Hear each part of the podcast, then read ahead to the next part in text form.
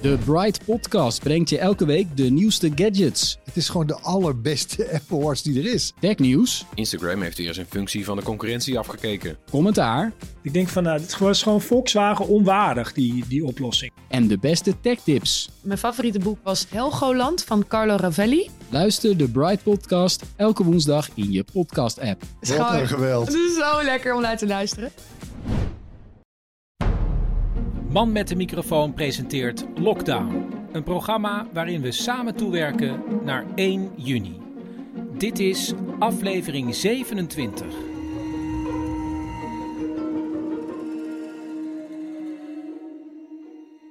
Paulien, je zit klaar met... de thermometer en de app van het OVG. Want in de persconferentie die we zojuist hebben gezien, werd er ook aan gerefereerd. Dat dus OLVG is het Onze Lieve Vrouwen Gasthuis. Maar in de persconferentie zeiden ze ook het OVG, als iedereen, alsof iedereen dat maar moet begrijpen. Ehm, ik doe hier al een tijdje aan mee. Ehm, nou, zal ik het even doen? Doe maar. Ja, je zit met een thermometer in je rechterhand en links je telefoon met de app. Thermometer gaat in je mond. Misschien kan jij over, over de persconferentie vertellen. Oh, dan kan ik over de persconferentie vertellen. Want er was weer een persconferentie. Eh, belangrijkste ja, zin was: hou vol en blijf zoveel mogelijk thuis. En wat ik ook wel eh, apart vond, hij had het over het OMT, dat vergeet ik dan altijd weer. Maar dat is dus het Outbreak Management Team. En eh, Rutte zei dat zij gewoon alles doen wat zij zeggen. Dus dat volgen ze allemaal op. Dus het is niet een soort aparte lijn die in het kabinet gevolgd wordt. Of moeten we anders dingen doen? Nee, ze zijn heel keurig alles aan het opvolgen. En ik vond het weer een heel goede persconferentie. Het was allemaal heel duidelijk. En ik vind ook ja, zo'n woord als intelligent lockdown. ja, dat vind ik wel goed. Wat?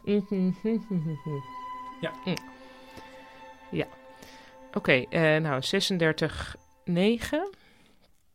Ehm, even kijken hoor. En dan moet ik dat invullen. Ik, ze zeiden volgens mij intelligente lockdown, lockdown en niet Intelligent, intelligent Nee, oké, lockdown. Dat maakt, wat wat maak jij ervan? Nou, dan moet ik allerlei dingen versturen. Dus mijn temperatuur, dat doe ik dan dagelijks. Ook of ik kortademig ben, of ik keelpijn heb. Ik heb niks. En dan Maar je krijg- vult echt elke dag in dat je niks hebt. Ja, want dat lijkt me voor hen toch ook diagnostisch interessant. Ja, want Eigenlijk het ging er nu ook over dat ze een, eigenlijk op zoek zijn naar een app waar zoveel mogelijk mensen op kunnen zitten. Ja.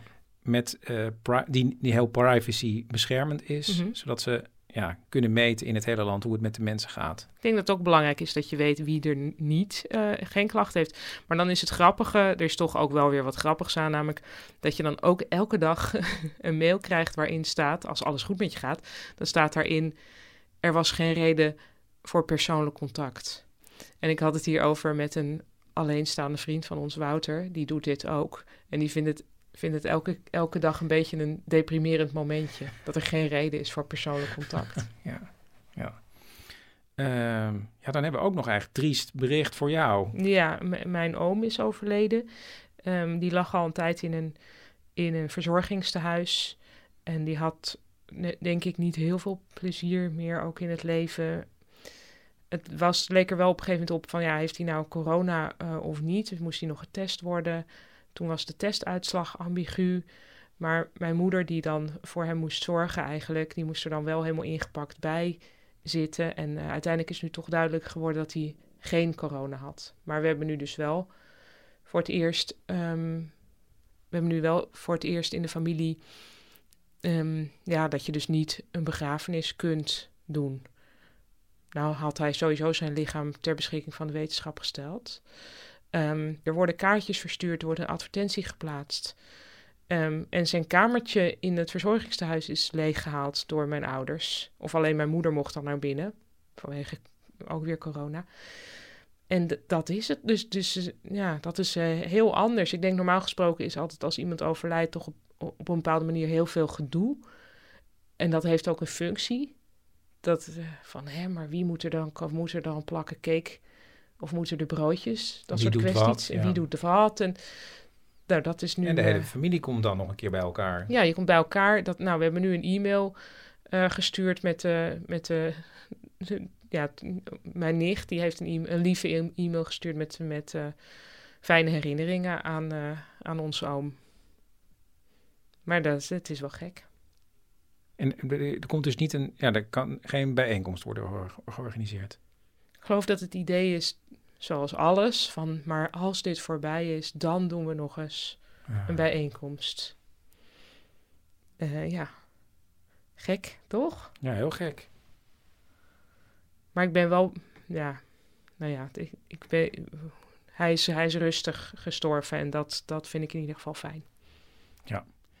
Ehm, gaan we ook naar de dag van vandaag. Ehm, want wij hebben de dag in tweeën gedeeld. En vanochtend had ik eh, Wiek. En toen ben ik naar mijn ouders gegaan. Want mijn vader is op dit moment ziek. Heeft een blaasontsteking. Gaat niet heel goed. Dus ehm, ik probeer wel naar mijn ouders te gaan. Ik, maar mijn vader zie ik eigenlijk niet. Want ik ga niet het huis in. Ik ga in de tuin zitten. Met mijn moeder. Die zit dan eh, ver van mij af. En eh, ja, ik vind het gewoon fijn om haar te zien. En zij vindt het fijn om mij dan even met Wiek te zien. En dan ga ik voetballen met Wiek. En ehm, ik heb ook iets opgenomen eh, met Wiek. Hij had de rubriek Weet je van Wiek? Maar nu is het even vandaag geworden De Wereld van Wiek. De wereld van Wiek.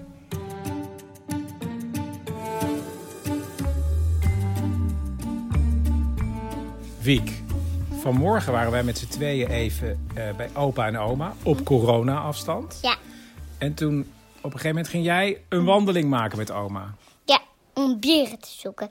Hoeveel had ik er elke weer gevraagd? Maar... Ik had er 78 gevonden. Maar je bent door het dorp van oma gelopen Ja. en op zoek gegaan naar beren. Ja. En waar waren die beren dan? Nou, eh, in huizen achter het raam. En hoe ging dat dan? Jij liep met oma en oma had iets bij zich? Een briefje waar, waar we op kunnen schrijven hoeveel het waren. En elke keer als jullie een beer achter de ramen zagen, Dan zeg ik, kijk daar is een buur. Of kijk daar is een. Maar soms zaten er wel vijf achter, of zes of zeven. En zelfs, een jongetje had zelfs 90 achter de ramen. 90 beren. Ja, Die had een hele verzameling. ja. Ehm, nou, dat was dus een ontzettend leuke wandeling. Ja. Dankjewel, Wiek.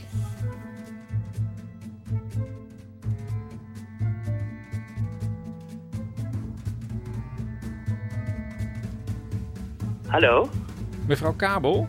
spreekt u mee? Ja, u spreekt met de man met de microfoon. Ah, meneer Paaijema. Ja, u had gemaild.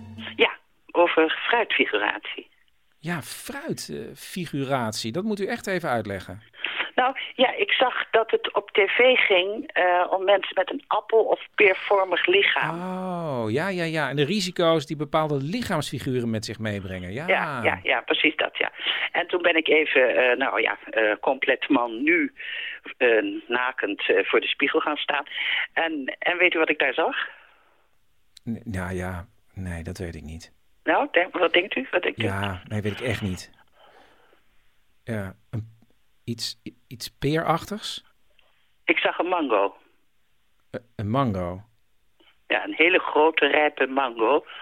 Eh, niks, geen appel of peer. Ja, maar het gaat misschien meer ook om ruwweg twee basistypen, denk ik, toch? Ja, dat lijkt me wel heel kort door de bocht, eh, meneer Baima. Ja, ik ben natuurlijk geen expert. En Albert, die, leek in eerste instantie op een ananas. Ook door zijn haar, hè, want dat steekt uit. Ja, Albert? Ja, dat is mijn man.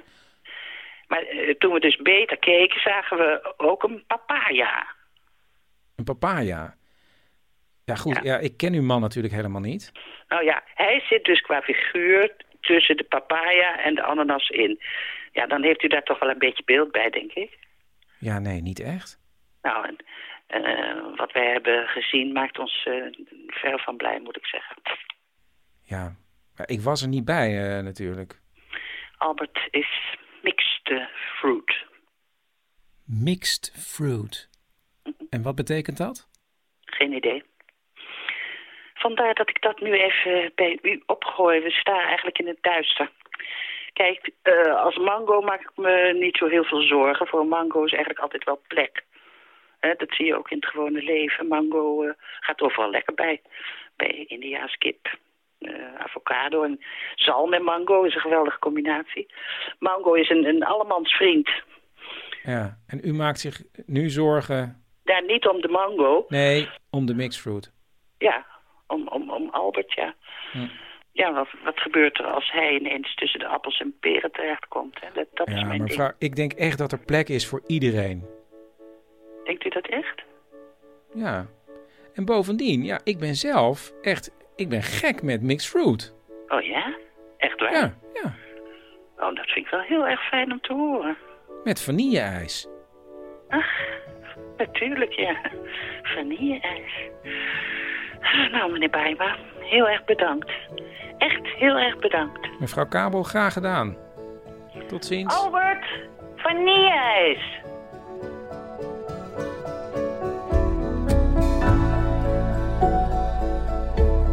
Dit was aflevering 27 en vandaag heeft meegespeeld als de mango Cecile Heuyer. Eh, morgen weer een lockdown verhaal van een van jullie. Eh, heb je zelf nou een lockdown verhaal? Ben je ooit ergens ingesloten geweest of opgesloten? Dan kun je een verhaal in drie woorden doorbellen naar 084 8371 282. Andere reacties naar man met de microfoon at gmail.com. En ik zou zeggen, voor zometeen, slaap lekker. Of, goedemorgen, maak er een mooie dag van.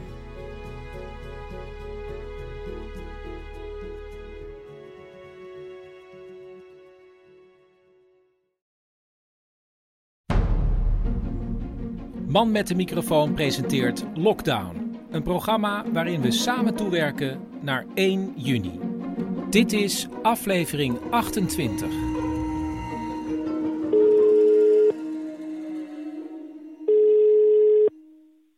Hey Chris, hallo met Micha. Hey Micha, eh, met Chris. Dit moet voor jouw luisteraars een beetje vreemd klinken, want jij bent nu aan de telefoon bij mij. Eh, ja, ik was eigenlijk aflevering 245 van de Echt Gebeurd podcast aan het inspreken. Ja, dus misschien moet jij het even uitleggen. Jij bent Chris van een andere podcast, Man Ja. met de microfoon. Klopt. Eh, je, je- je- iedere dag vertelt er een luisteraar van jouw podcast, de Man met de microfoon, een quarantaineverhaal. Onder andere. Want eh, zijn- eh, iedere dag zit je een aflevering online. En iedere dag zit daar van alles in. Maar ook een waar gebeurd quarantaineverhaal. Van iemand die in zijn leven ooit in quarantaine heeft gezeten. Wat voor situatie ook. Precies. Toch? Ja, en toen eh, heb jij mij gemaild van... hé, hey, ik heb misschien een quarantaineverhaal voor jou. En toen dachten we, hé, hey, misschien kunnen we een soort crossover maken. Dus dit is een aflevering van mijn podcast Man met de microfoon... maar ook een aflevering van Echt Gebeurd. Want jij gaat nu een Echt Gebeurd verhaal vertellen. Aflevering 245.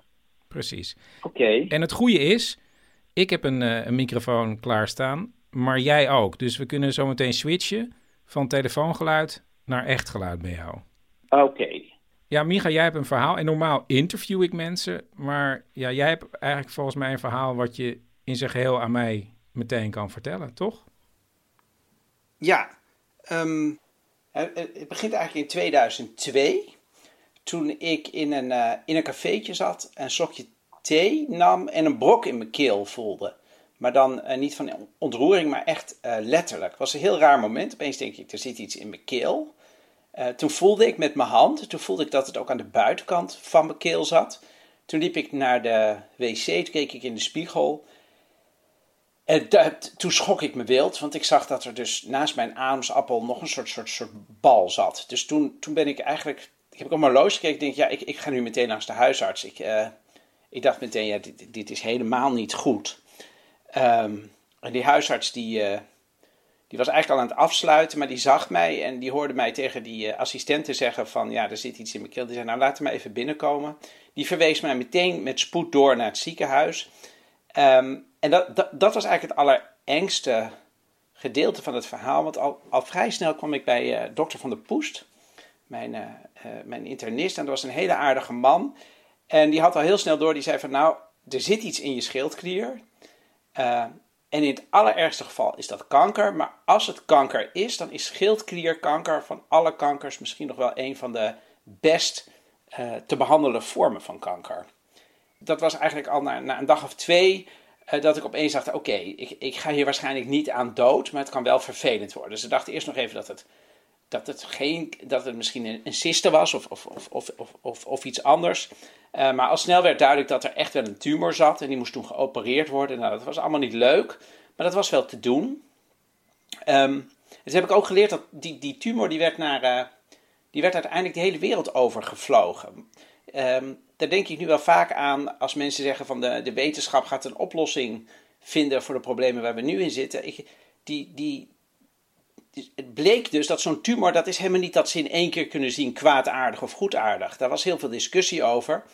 Uh, en uiteindelijk werd er besloten, dat, dat heeft een paar weken geduurd, uh, ik geloof in Amerika, van is wel degelijk kwaadaardig weefsel. Dat betekende dat ik nog een keer geopereerd moest worden. Toen moest er behalve die tumor eigenlijk mijn hele schildklier eruit gehaald worden. Nou was ik niet zo heel erg bekend met de schildklier. Inmiddels ben ik dat wel, maar het is echt iets heel anders dan de aalvleesklier of zo. Een schildklier kan je eigenlijk vrij goed missen. Daar zijn pilletjes voor te krijgen.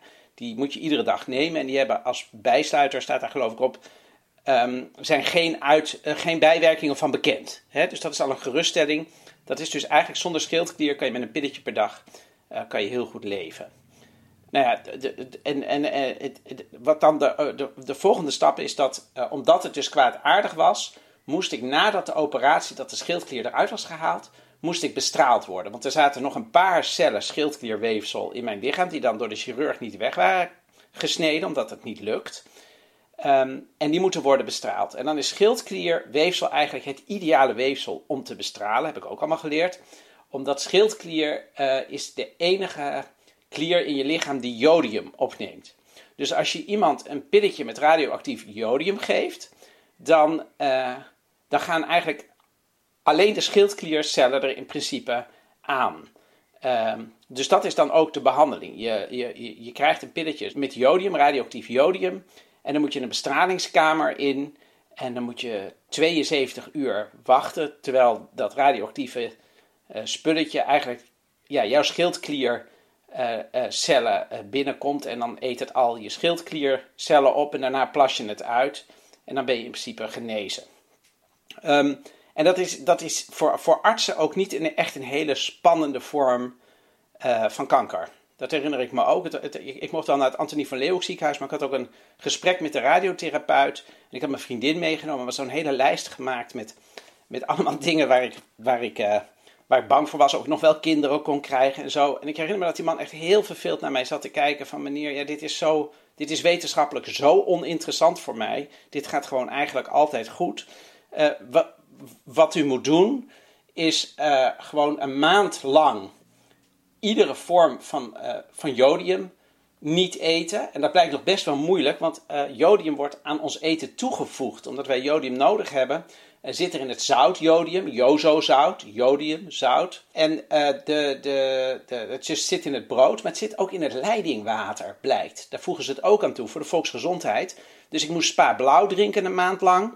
En ik mocht zeker geen, uh, geen enkele jodium tot mij nemen. Met als gevolg dat die schildkliercelletjes die nog leefden heel erg wanhopig zouden zoeken naar jodium. Want die, die, die moeten jodium hebben om schildklierhormoon te maken. En door ze een maand lang helemaal niks te geven, uh, zijn ze dus heel erg hongerig. En zo kwam ik ook achter waar de schildklier voor is. Dat schildklierhormoon zorgt er eigenlijk voor dat je een beetje energie hebt, dat je vrolijk bent en dat je uh, een beetje slank blijft. Uh, dus door een maand lang geen schildklier te hebben en ook nog geen schildklierhormoon te slikken en geen jodium te slikken, werd ik dik en gedeprimeerd. En ik had het de hele tijd koud. Maar ik wist dat dat door die schildklier kwam. Dus ik weet nog dat mijn vriendin die zorgde in die tijd voor me. Ik kwam tot niet zoveel, omdat ik dus ook heel moe en apathisch geworden was. En dan lag ik huilend in de woonkamer en dan zei ik: Ik weet dat het door de schildklier komt, maar ik voel me toch zo slecht. Was allemaal een beetje onwerkelijk. Was er nog iets spannends? Er moest wel ruimte zijn in de bestralingskamer. Want zoveel bestralingskamers zijn er niet in Nederland. Um, en daar is een wachtrij voor die bestraling, die bestraling is aan de ene kant niet zo gevaarlijk voor mij, maar aan de andere kant, als je zo'n jodiumpilletje neemt, moet je dus wel in een lode kamer zitten waar iedereen op grote afstand van je is, want het is toch ook weer niet helemaal onschuldig.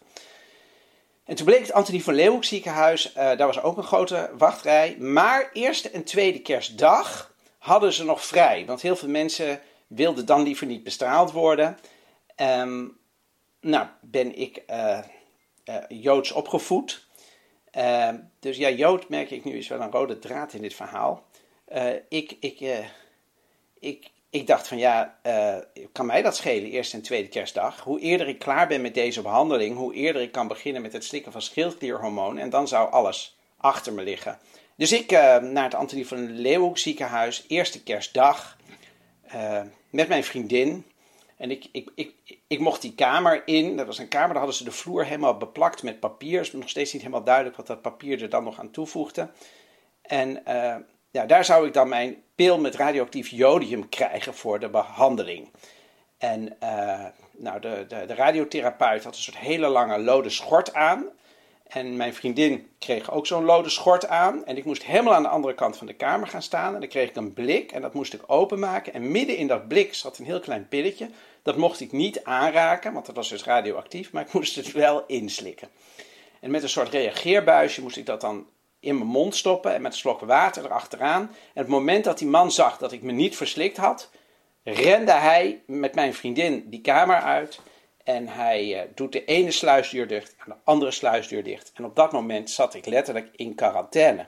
Ik zat op de bovenste verdieping van het Antonie van Leeuwenhoek ziekenhuis. Ik kon uit het raam naar buiten kijken en dan zag ik de stad Amsterdam, die ja, stil en uitgestorven was omdat iedereen thuis gezellig kerst zat te vieren. Nou had ik me natuurlijk wel een beetje voorbereid, want ik wist, ja, 72 uur, hoe ga je dat, hoe ga je dat vol krijgen? Dus ik had uh, twee videobanden meegenomen, nee, drie videobanden, met alle drie de Godfather films, want die, die had ik nooit gezien. En ik dacht, nou, dat is een goede kans om dat eens te doen. En ik had wat aquarelpapier uh, meegenomen en uh, aquarelverf had ik meegenomen. Uh, een eigen theeglas en een thee-ei. Dat waren allemaal dingen die als ik die meenam, dan moest ik erop voorbereid zijn dat ze daarna een half jaar in de kelder van het Antonie van Leeuwenhoek ziekenhuis moesten uitstralen voordat ik ze weer mee naar huis kreeg. Dus ik, ik kon geen dingen meenemen waar ik te veel aan gehecht was. En toen ging de deur dicht. Um, en uh, ja, er, was, er, er, was, er hing daar een cameraatje, daarmee konden ze mij dan zien. En er was een uh, soort babyfoon, waarmee ik dan contact kon hebben met uh, de verpleging die zo nu en dan eten klaarlegde. En dan werd er op een belletje gedrukt en dan, dan, deden zij de sluis dicht en dan moest ik de sluis open doen en dan kreeg ik eten. Ik was echt afgesloten van alles en iedereen.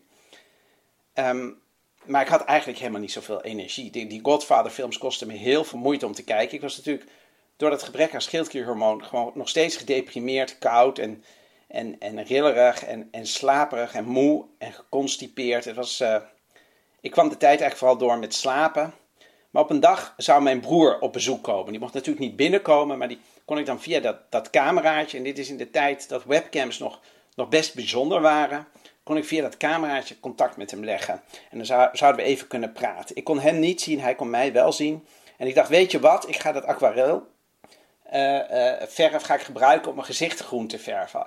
En dan had ik een soort, soort patroon erop geverfd. Dat dacht ik, dat is dan leuk. Dan, dan zeg ik van, oh, dat is de radioactieve ik ben veranderd in een soort mutant. Radioactieve, uh, ja, zoals de hulk, hè, zoiets. En ik kreeg hem ook dat dat me heel veel moeite kostte. Dat ik echt mezelf ertoe moest zetten om dat hele gezicht te verven. Ik was in die badkamer. En ondertussen, vergeet ik te zeggen, was ik de hele tijd aan het drinken. Want ze hadden me gezegd, hoe meer je drinkt, hoe eerder dat radioactieve spul uit je lichaam weg is. Uh, en hoe eerder je je naar buiten mag. Dus ik was de hele dag, als ik wakker was, hup, de hele tijd glazen water. Dus mijn dag bestond de hele tijd uit slapen, drinken en naar de wc om te plassen. En toen kwam mijn broer op bezoek. Uh, althans, op bezoek. Hij zat dus uh, in een andere kamer en ik zat in de bestralingskamer. Dus ik zwaaide naar hem, of naar het kameraadje. Uh, en hij wilde natuurlijk weten hoe het met me was. We hadden wel gebeld, maar goed, het was toch wat intiemer. En ik vertelde hem dat ik de Godfather aan het kijken was waarschijnlijk. En over al die flessen Spa Blauw die ik moest drinken. Um, en ik, ik, heb hem waarschijnlijk toen ook verteld, ik had een uitnodiging gekregen. In het Antonie van Leeuwenhoek ziekenhuis was vanwege de kerst ook een soort kerstdienst. Um, en daar was ik voor uitgenodigd. Uh, dat wil zeggen, ik mocht daar natuurlijk eigenlijk helemaal niet heen, want ik was radioactief. En weet ik het, dan zouden de andere kankerpatiënten misschien kanker kunnen krijgen. Um, maar goed, dus ik, ik had wel een uitnodiging gekregen via die sluisdeur. Hè? Dus dan legden ze dat neer en dan werd er op een belletje gedrukt en deed ik hem open. En toen lag er een uitnodiging. En het motto van die uh, bijeenkomst, dat was een motto van Nelson Mandela. Want ze wilden natuurlijk niet iets christelijks doen, omdat het nou, hè, dienst was voor iedereen. Het motto was, en ik verzin het niet, wij zijn voorbestemd om te stralen. Dus daar, daar hadden wij het over. En uh, ik, ik, ik keek ondertussen steeds in dat cameraatje dat boven mijn televisie hing aan de muur. Uh, maar mijn broer die zei helemaal niets over mijn groene gezicht. Dus op een gegeven moment uh, vroeg ik, valt jou eigenlijk niks op? Want ik geloof dat ik mijn ogen ook zwart geverfd had. Ik bedoel, het was echt wel duidelijk. Dus ik zei, ik ben door een overdosis straling gemuteerd. zie je niets aan mijn gezicht? En toen bleek dus dat de camera, waar ik al twee dagen naar zwaaide als de verpleging mij iets vroeg, uh, dat die helemaal niet werkte. Die was kapot, maar dat hadden ze me niet willen vertellen, omdat ze bang waren dat ik me dan nog eenzamer zou voelen daar in die bestralingskamer. En ik geloof niet dat ik dat nou heel erg vond. Uh, ik vond het geloof ik eigenlijk wel grappig. En dat komt denk ik omdat wat ik daar geleerd heb, is dat iets maken ook al doe je het voor iemand anders, voor publiek of in dit geval alleen voor mijn broer, dan doe je dat toch eigenlijk ook voor jezelf. Uh, en ik had er best veel plezier aan beleefd. Hè. Hij had mij iets gegeven om naartoe te werken. Uh, en uh, en daar, daar hou ik me nu wel aan vast. Hè. De theaters zijn momenteel gesloten.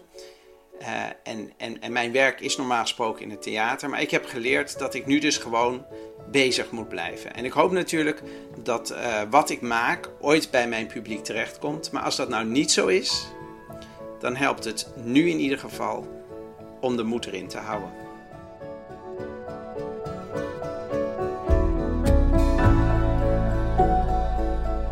Dit was een speciale aflevering van Lockdown in samenwerking met Echt Gebeurd. En ja, als je mooie waargebeurde verhalen wilt horen verteld door de mensen die die verhalen ook zelf hebben meegemaakt, dan moet je je dus abonneren op Echt Gebeurd. En zoals je al hoorde, er zijn inmiddels al 245 afleveringen, dus je kunt heel veel verhalen tot je nemen. Uh, morgen ben ik er weer. Heb je zelf een lockdown verhaal, dan kun je bellen naar 084 83 71 282. Ik zou zeggen, slaap lekker of goedemorgen, maak er een mooie dag van.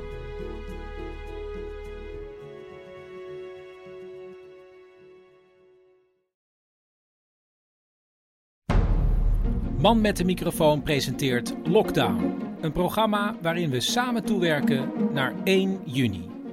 Dit is aflevering 29.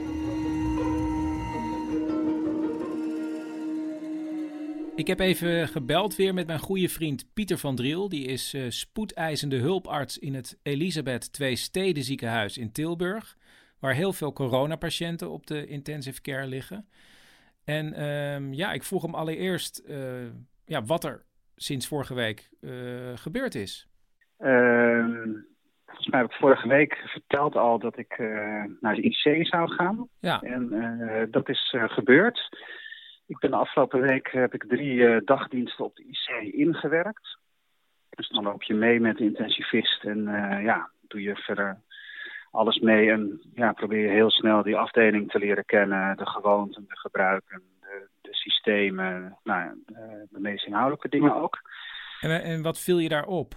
Ja, wat, wat, wat viel op? De, de, IC is totaal veranderd. Het is een heel ander soort afdeling geworden. Doordat er uh, drie afdelingen, of eigenlijk vier afdelingen zijn waar alleen maar coronapatiënten liggen lopen daar uh, alleen maar mensen in, in uh, ja, maandpakken rond eigenlijk. Dus het is een heel surrealistische afdeling geworden. Het was natuurlijk al best wel een indrukwekkende afdeling, zeker voor mensen die het niet gewend zijn. Hè, doodzieke mensen die aan beademingsapparaten liggen. Maar ja, nu lopen daar ook allerlei onherkenbare medewerkers rond. En dat, dat vond ik wel heel apart om mee te maken.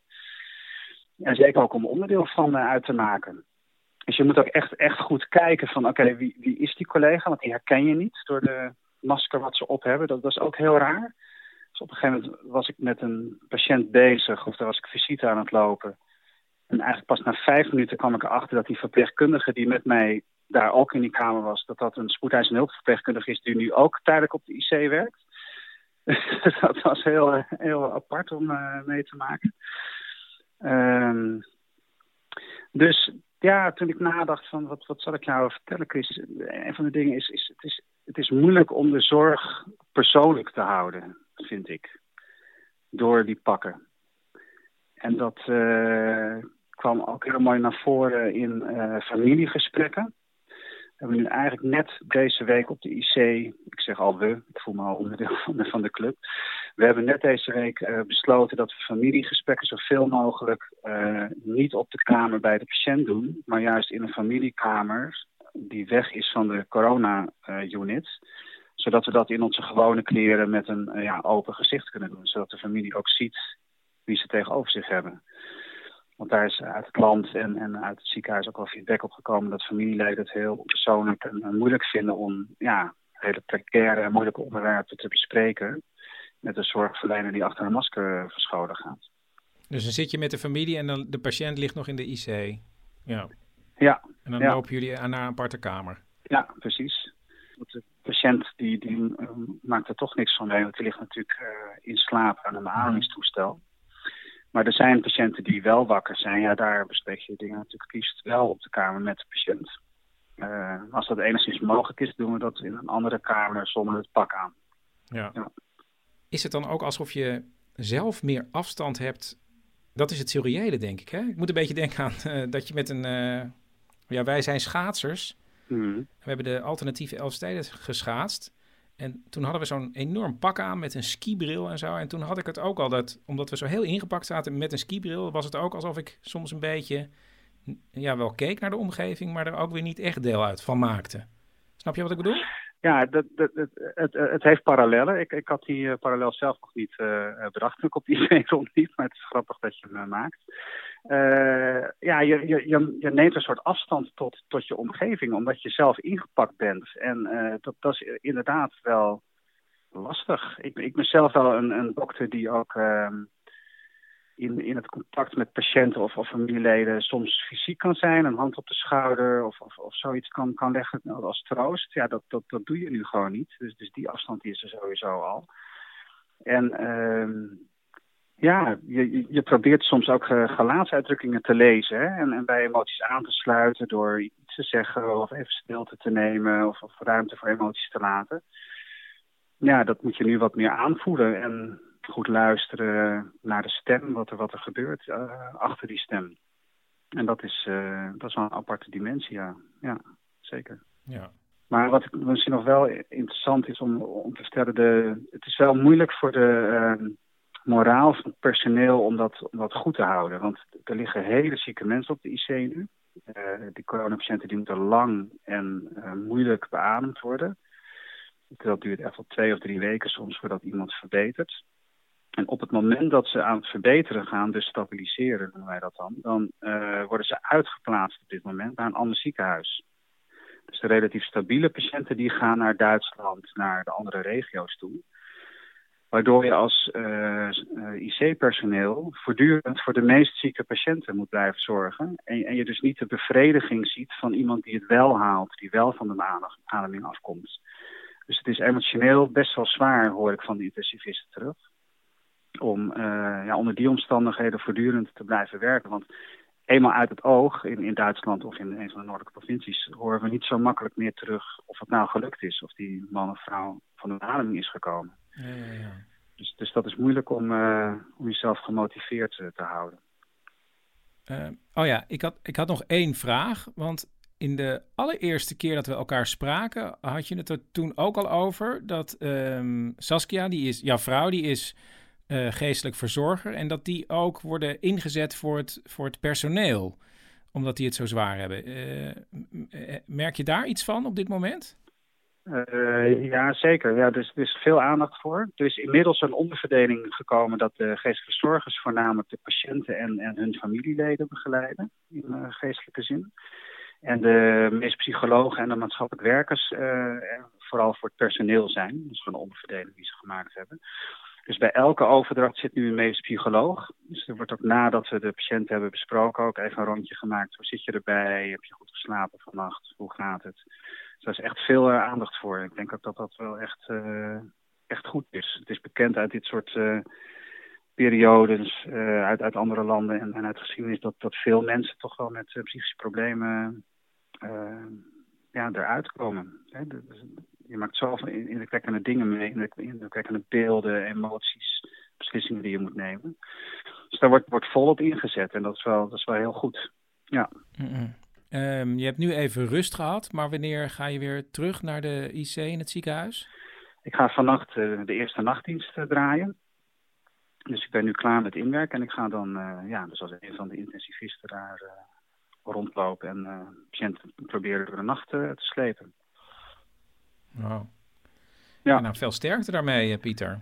Ja, we gaan ons best doen. Ik heb er wel zin in, maar ik vind het ook wel, wel spannend. En ja, het zijn spannende tijden voor ons allemaal. Ja, nou, ik spreek je waarschijnlijk volgende week dan weer. Uh, dat is uh, helemaal goed. Ik kijk ernaar uit. Ik uh, ben benieuwd wat ik dan allemaal meegemaakt heb.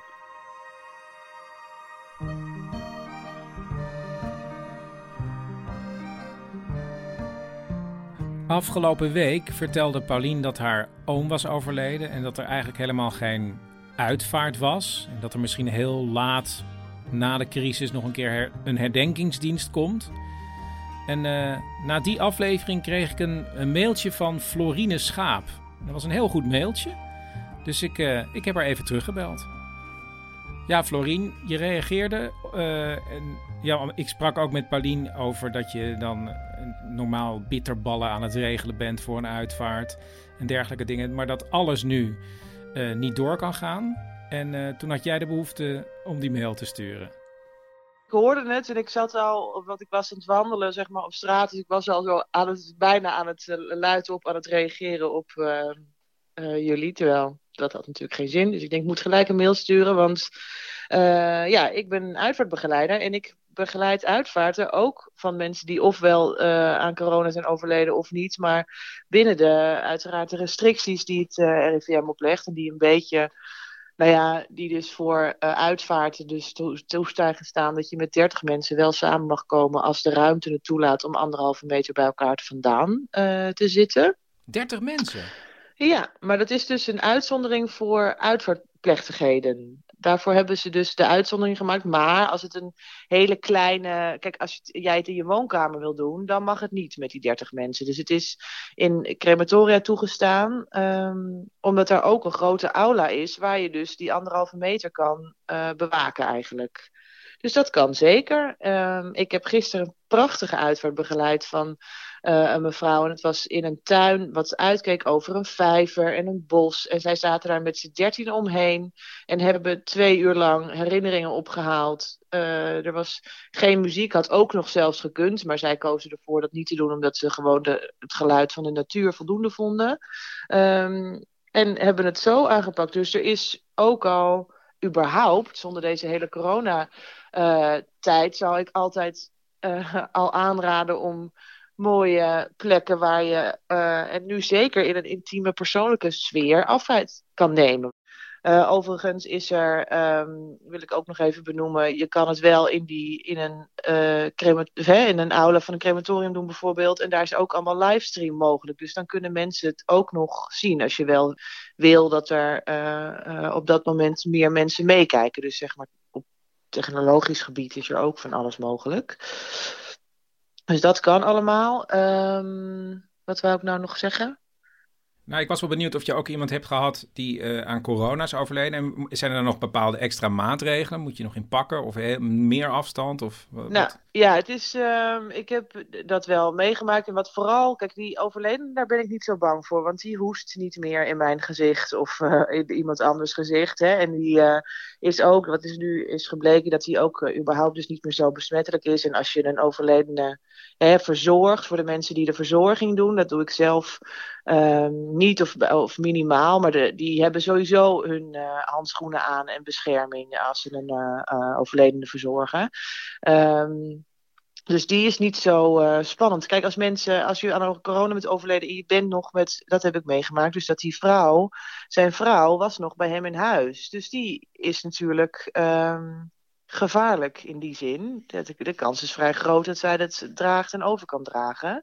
Maar je gaat niet tegen iemand zeggen, je kan geen afscheid nemen van je echtgenoot. Dat is gewoon, uh, dat kan niet. Ik bedoel, ik kan, ik, dat is gewoon, onmenselijk. Dus ik heb haar toch bij haar man gelaten. En toen hebben we in kleine kring, dus alleen haar, hè, hun kinderen en kleinkinderen hebben in een klein familiekamertje van het crematorium met elkaar nog afscheid genomen. En zij droeg dan een mondkapje en, eh, en bleef op, eh, op, eh, op gepaste afstand. Maar ze kon dus, ja, wat normaal dus gebeurt, is dat je elkaar echt ja, steun geeft, letterlijk door een arm om iemand heen te slaan. Ja. Dat kan niet. Dat, was echt, dat is echt heel sip. Net als mensen die alleen moeten sterven. Dat, dat, zeg maar, dat proces daaraan voorafgaan. Die zoon ook van die man, die heeft hem ook al twee weken niet gezien. Omdat hij al in quarantaine was. Dat is, dat is veel verdrietiger, zeg maar. Want dan heb je ook nog echt een heel stuk afscheid wat je nooit over kan doen. Hè? Die herdenking, ja. dat kan allemaal nog wel een keer. Dat is prima, maar het is ja, zoiets als eh, iemand afscheid fysiek nog bij leven. Ja, dat, dat is gewoon ehm, onmogelijk. Dat is wel echt heel wrang. Maar ik vroeg me ook af, zo'n zo, zo mevrouw die daar in haar eentje staat, is daar een soort truc voor te verzinnen? Waar, je, snap je, je kan niet een arm om iemand heen slaan, maar ja, wat is er dan mogelijk? Of moet het alleen maar met woorden gebeuren dan? Nou, ehm, ik zag, eh, dat was ook heel lief, dat kleinkinderen voor een oma, dat was dus niet voor haar, maar voor een, bij een andere familie zag ik dat, die hadden een, eh, een heel lief een kussen geknutseld met een kussensloop daar omheen, waarop stond, lieve oma, omdat we niet mogen knuffelen, kun je, we hebben dit kussen helemaal geknuffeld of zoiets, en nu mag jij het knuffelen.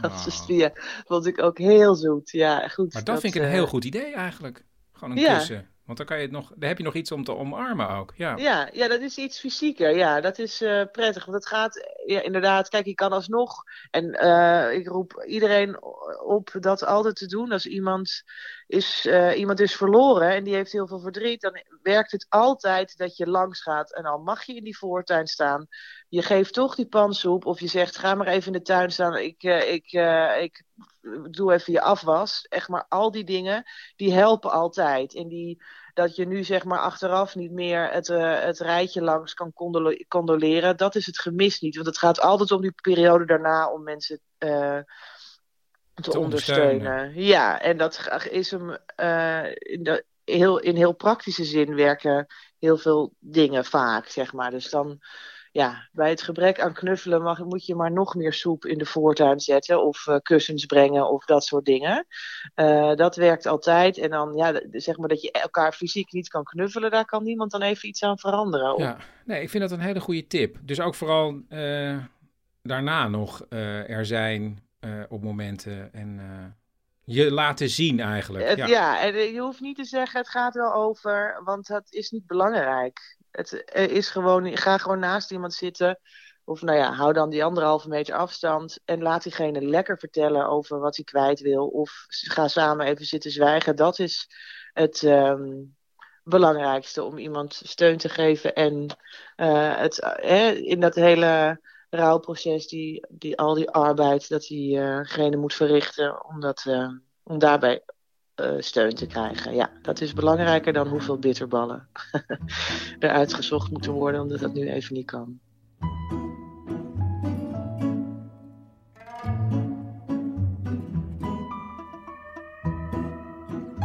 Bert. Chris, ik ben woedend. Woedend? Ik pak er even een briefje bij, want anders word ik te emotioneel. Wacht even. Te emotioneel, Bert. Wat heb ik op 3 april hier in de uitzending gezegd? Ehm, oh, was dat dat initiatief van jou? Ja, hashtag Sing for the King. Oh ja. ja, je wilde met alle Nederlanders het Wilhelmus als een soort slinger van saamhorigheid door het land laten trekken, toch? Saamhorigheid, ja. Iedereen zou één woord zingen waarop de ander op gepaste afstand het lied zou overnemen en het volgende woord zou zingen. Enzovoort, Ja. enzovoort. Ja, en dat was eigenlijk logistiek onmogelijk vanwege de lege Noordoostpolder, toch? Onder andere.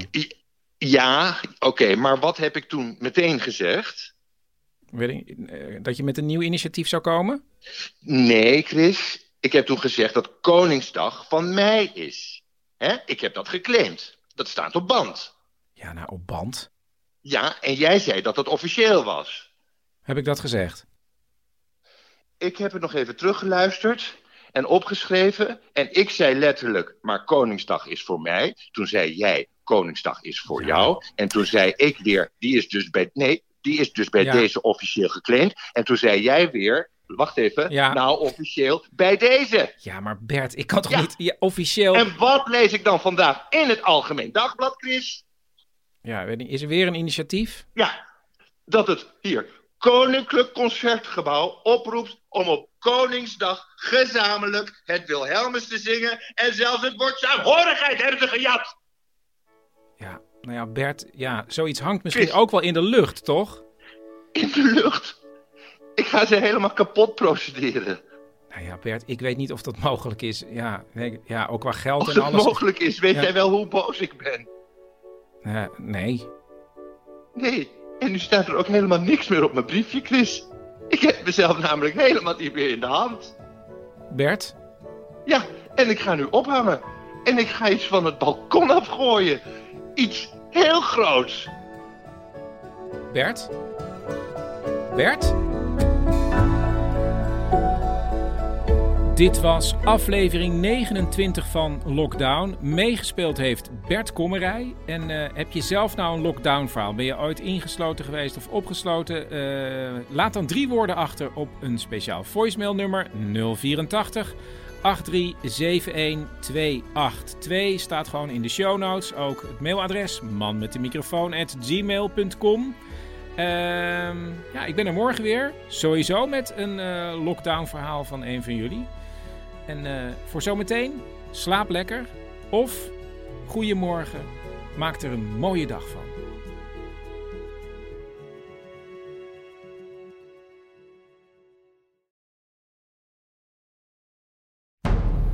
Man met de microfoon presenteert Lockdown. Een programma waarin we samen toewerken naar 1 juni.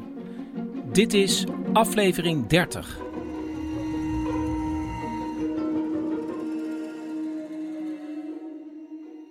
Oké, eh, wat mij betreft zijn we weer compleet. Het is vrijdag, de puberzoons zijn er weer. En het viel me op, jongens, toen jullie binnenkwamen, want jullie zijn nu een paar uur thuis, dat jullie veel relaxter zijn dan vorige week. Ja. Want? Dat zou kunnen, ik weet niet. Er waren vorige week, zouden er volgende week toetsen zijn. Maar die zijn niet doorgegaan. Dus dat is iets minder stress. Dat is wel fijn. En verder, ik weet niet.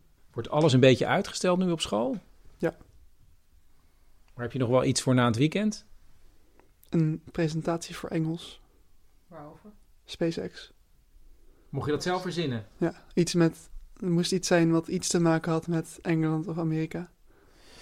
Dan Is ga je dat dus van die. Elon Musk? Dat is van Elon Musk, van de man van Tesla, die ook de ruimte in wil. Teun, jij ziet er ook relaxer uit. Ja. Vorige week miste je je vrienden. Heel erg. Ja, nu nog steeds. Ja, ik, ik mis ze nog steeds. Ik, ik spreek ze wel, maar ik zie ze niet. Maar kan raak je eraan eh, hè? Ik moet even over die extensie van Netflix vragen. Oh. Eh, extensie van Netflix. Ehm, ja, ik was met Liam net een film aan het kijken. Leg uit. Ehm, nou, er is dus op Chrome heb je een extensie dat je samen een film kan kijken. Want eerst waren we aan het aftellen. Zo van 3, 2, 1. En dan moet je hem aanzetten. Maar er is dus ook dus een, een extensie daarvoor dat het tegelijkertijd gebeurt. Automatisch. Dit Nou, is een dikke tip voor iedereen. Dit is een dikke tip voor iedereen. Chrome extension. En hoe heet dat? Eh, gewoon Netflix Party het waarschijnlijk. Maar ik had... Oké, maar dat werkt dus. Dan kan je echt op hetzelfde moment, op de seconde nauwkeurig dezelfde film kijken. Volgens mij bepaalt één, één iemand zet het aan en die ander kijkt mee, als het ware, toch? Ehm, ja, maar je moet wel gewoon een Netflix-account hebben. Oké. Oké, nou, hele goede dikke tip.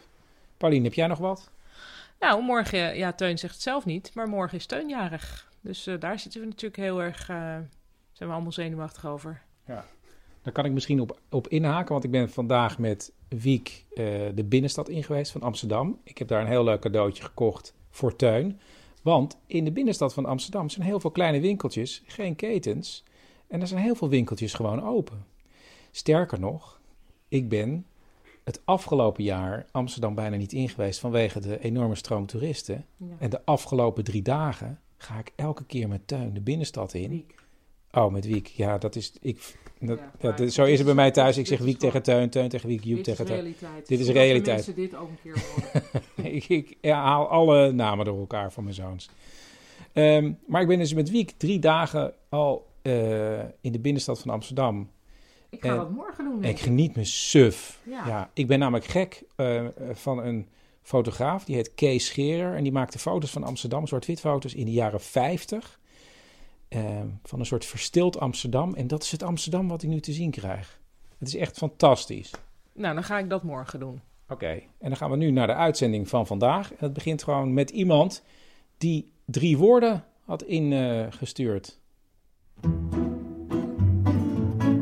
Ja, ik bedoel natuurlijk ingesproken op het speciale telefoonnummer wat je aan het eind van de uitzending nog te horen krijgt. Maar dat begrijpen jullie wel. Ehm, het waren drie woorden van Ingrid Mesman, eh, Volkskrant, De Zus van en Schipbreuk. En dit is haar verhaal. Ik was een jaar of 18 toen ik in Amsterdam woonde op kamers. En naast mij op de etage woonde Debbie. En uh, wij werden vrienden vanaf het moment dat ik haar ging helpen met haar krantenwijk. En dat was eigenlijk heel erg leuk, want wij verkochten de vrijdagnacht. Uh, op vrijdagnacht verkochten wij de zaterdageditie van de Volkskrant. Dus dan liepen we midden in de nacht met een stapel kranten van kroeg naar kroeg. En dat werd natuurlijk elk vrijdagavond feestje uh, als we klaar waren. Maar zo werden wij dus wel echt vrienden. En in die zomer um, besloten wij om naar Griekenland te gaan. Waar haar zus en een vriendin beland waren. Dus op een goede zomerse dag pakken Ingrid en Debbie hun tas en gaan op weg. En uh, Debbie had nog voordat wij uit Nederland vertrokken contact met haar gehad. Um, en in die tijd hadden we natuurlijk geen mobiel, want dat is echt way back. Dus, uh, dus wij gingen eerst nog een beetje rondliften en dan zouden we op de boot stappen richting Samos, waar we dan op de afgesproken dag elkaar uh, zouden ontmoeten in de haven. Ze reizen naar Griekenland liften daar nog wat rond en stappen op een dag op een eilandhopper in de richting van Samos. Weet je wel, je kent ze wel met die, al die auto's en vrachtwagens onderin en bovenin helemaal bomvol toeristen. Maar dat was eigenlijk super gezellig. Het weer was te gek en er waren ook heel veel leuke jongens. Dat was voor ons natuurlijk heel belangrijk in die tijd. En die hadden allemaal fijne muziek mee en drank. En zo gingen we dus naar dat eerste eilandje Lesbos. En daar gingen eigenlijk best wel wat mensen van boord en we voeren weer de haven uit. En we zaten op het dek een beetje mee te tillen op die zware motor van die boot. Dat was echt, dat, dat herinner ik me nog heel goed. Dat je altijd zo onwijs te trillen op die boot, op die motor. Tot we dus ineens stil kwamen te vallen. Natuurlijk werden meteen grapjes gemaakt van ah, verder roeien en hoe ver zwemmen nog naar de kust, weet je wel, dat soort dingen. Waren jullie toen al eigenlijk ver van het eiland? Nou, best wel ver. Nou, te ver om te zwemmen, want daar werden natuurlijk wel grapjes over gemaakt, maar dat was wel, het was eng ver, ja. En uh, dus, dus wij kwamen daar ineens, ineens soort stil te liggen. Dus op een gegeven moment komt die kapitein over de intercom. En die zegt dus in een soort gebrekkig Engels van... Uh, ja, we moeten niet in paniek raken, maar de boot is op de rotsen vastgelopen. Oké. En de motor is uitgevallen en of we even geduld wilden hebben. En, maar na een hele lange tijd, ik denk wel een paar uur... Een paar uur?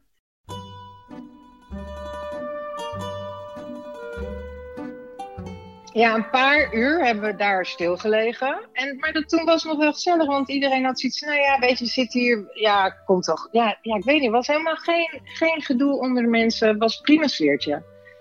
En we zaten daar met heel veel mensen, echt honderden. En op een gegeven moment begint die boot dus steeds schever te liggen, want we lagen in eerste instantie gewoon recht, stil. Maar die boot die begint steeds schever te liggen. En, en eigenlijk ging dat schever liggen steeds sneller. En toen kwam er dus wel een moment dat de paniek uitbrak. En dan gaan de eerste mensen opstaan om spullen te verzamelen en op zoek naar de reddingboten? Ja, ja dan merk je wel dat, dat natuurlijk mensen met kinderen als eerste heel alert zijn. En dus hun kinderen pakken. En dan zie je, hè, wij waren natuurlijk 18. En dan, zie, dan, dan ben je nog een beetje soort onbevangen. Maar als je vaders en moeders hun kinderen ziet pakken en andere mensen naar hun paspoort ziet zoeken, dan ga je wel denken: oh, misschien is hier toch wel echt serieus iets aan de hand. Nou, toen kwam op een gegeven moment die kapitein weer op de intercom. Maakte zich geen zorgen. De boot ligt vast op de rotsen en er is hulp onderweg. Nou, inderdaad, die boot die bleef op een gegeven moment wel zo scheef op zijn plek hangen. En dat was nog wel zo scheef dat we er nog op konden lopen. En toen hebben we weer heel lang gewacht met z'n allen. En toen kwamen er hulpboten. En die hebben, nou ja, met, met, met touwen en dingen, uh, hebben die ons weggesleept daar. Dus na een paar uur, uur zijn we daar weggetrokken. En terug richting naar de, nou, naar de haven van eh, Lesbos, waar wij dus eigenlijk vandaan kwamen. En dus waren ze na een tijdje varen weer in de haven van Lesbos. Dus iedereen super blij. Applaus op de boot. En hup van die zinkende boot af, dachten wij. Maar nee hoor, we mochten die boot dus niet af. En wat werd Ja. daarover gezegd dan door de kapitein? Helemaal niks. Nee, echt helemaal niks. We werden gewoon aan ons lot overgelaten. We zaten er allemaal. En op een gegeven moment was die bemanning ook weg. Weet je wel? Dus, dus, dus wij hadden geen idee. We hebben daar gewoon. Het enige wat we wisten is dat we daar niet af mochten. En we wisten ook niet hoe lang het duurde. Maar ja, dat is natuurlijk ook een beetje die tijd en, en ook het land. Weet je qua informatie was gewoon super slecht. Maar wat gebeurt er dan eigenlijk met de sfeer aan boord? Nou ja, iedereen zat gewoon maar een beetje verveeld te wachten. Maar we wisten ook niet waarop. En dus heel veel later kwamen er opeens auto's aan met duikers. Dus wij dachten, nou, die gaan dat gat zeker dichtmaken of zo. Die sprongen ook allemaal in het water. Maar het werd ook al donker, dus, dus die duikers die, die gingen op een gegeven moment ook met lichten onder water. Dus iedereen natuurlijk aan, één kant van die boot kijken naar die duikers en wat ze aan het doen waren. Ging die boot weer een beetje scheef hangen, dus iedereen weer gillen. Het was echt een hele rare sfeer. Maar op een gegeven moment lig je er gewoon bij neer dat je daar zit. En het gekke is dat uiteindelijk, en toen werd het dus donker, en het gekke is dat het toen eigenlijk best wel weer gezellig werd. Dat is dus zo raar, want je zit met z'n allen gewoon in, ja, in hetzelfde schuitje. Dat is, heel- raar. Met, met, en wij hadden natuurlijk eh, jongens om ons heen. En een beetje muziek en een beetje drank dat we nog hadden. Dus we probeerden daar toch nog gewoon wat leuks van te maken. En, en ik merkte ook dat de hele sfeer op de boot ook een beetje was. Je hebt natuurlijk altijd van die zeikers. Dus je hebt op heel veel vakantie heb je natuurlijk de zeikers. Je hebt de regelaars. Nou, die regelaars die konden niks meer doen. Want die wilden wel van alles, maar je kon daar gewoon niks meer. Dus die hadden het ook opgegeven. Ja, en dan heb je nog een beetje de mensen die, die het accepteren, maar gewoon wachten. Ja, en daar maak je dan het beste van. En de- zo iemand waren jullie met z'n tweeën. Ja, want wij waren net aan onze lange vakantie begonnen. dus we hadden tijd zat. en de angst was er ook af. Dat scheelt natuurlijk ook wel. We dachten, ja, we liggen hier nu al uren en uren. We zinken niet en dat is dan prima. Er wordt muziek gemaakt, er wordt gedronken. En dan zoeken de meeste mensen een plekje uit om te slapen. En dan vallen ze in slaap. En toen kwam er op een gegeven moment in de ochtend heel vroeg weer een stem over die intercom. En die vertelde dat het wachten was op een vervangende boot. Nou ja, dus dan, dan krijg je weer, weer hoop, weet je wel.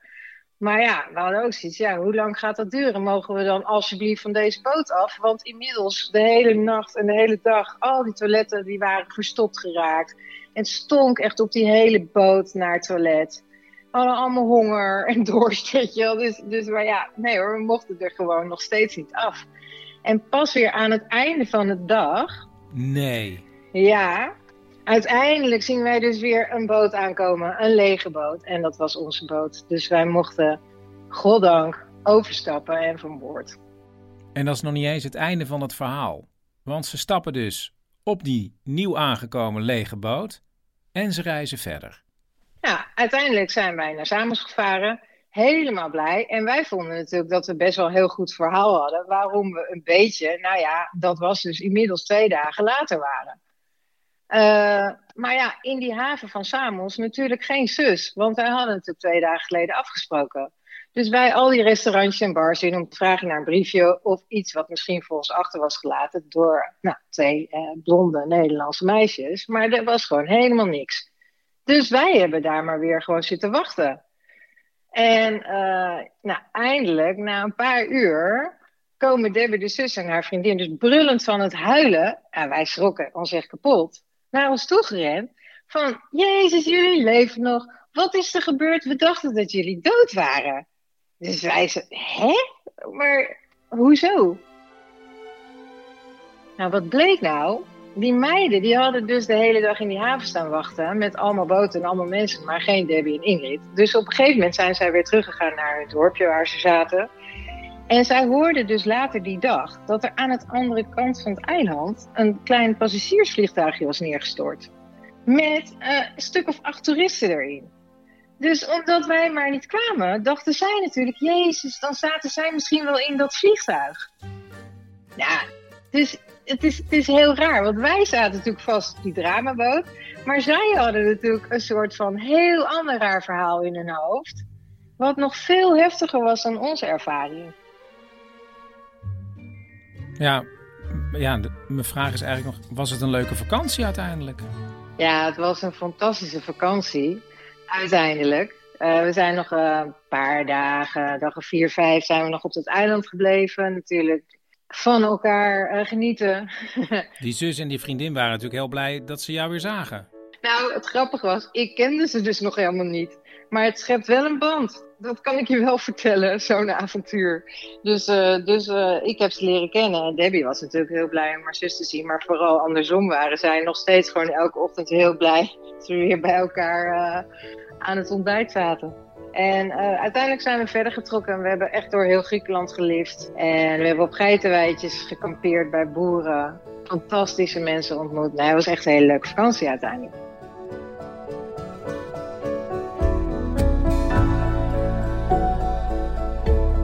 Dit was aflevering 30 van Lockdown. Eh, ja, ik ben nog steeds op zoek hoor naar lockdown verhalen. Dus kom erop met je eigen drie woorden. En eh, bel ze door naar 084 83 71 282. Je kan me ook mailen voor andere dingen. Man met de microfoon at gmail.com. En eh, ja, laat sterretjes achter in de iTunes Store, want dat helpt echt. En ja, slaap lekker. Of goeiemorgen. Maak er een mooie dag van.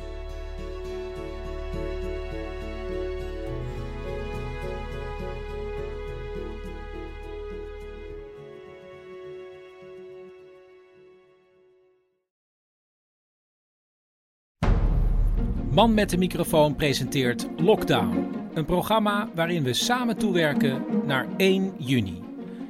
Dit is aflevering 31. Lang zal die leven, lang zal die leven, lang zal Vandaag werd Teun 16.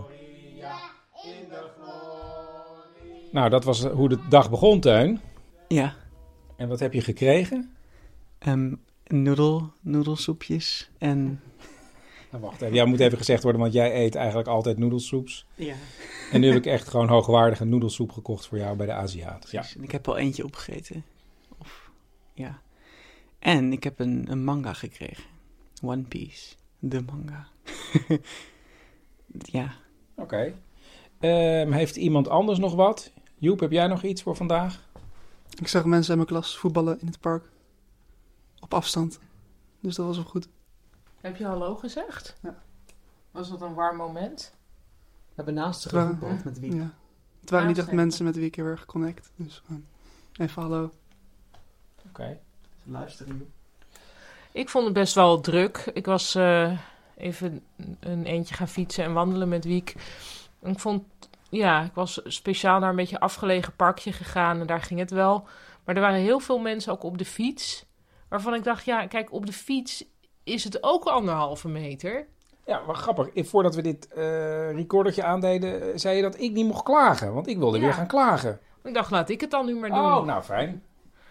Ja, ik snap niet. Ik bedoel, dat is toch ook ander. Dat, waarom? En ook, nou ja, nee, laat me niet in detail treden. Maar er was ook iemand die me echt heel erg rakelings langs mij heen kwam. Terwijl ik dacht, jij bent hier de kwetsbare.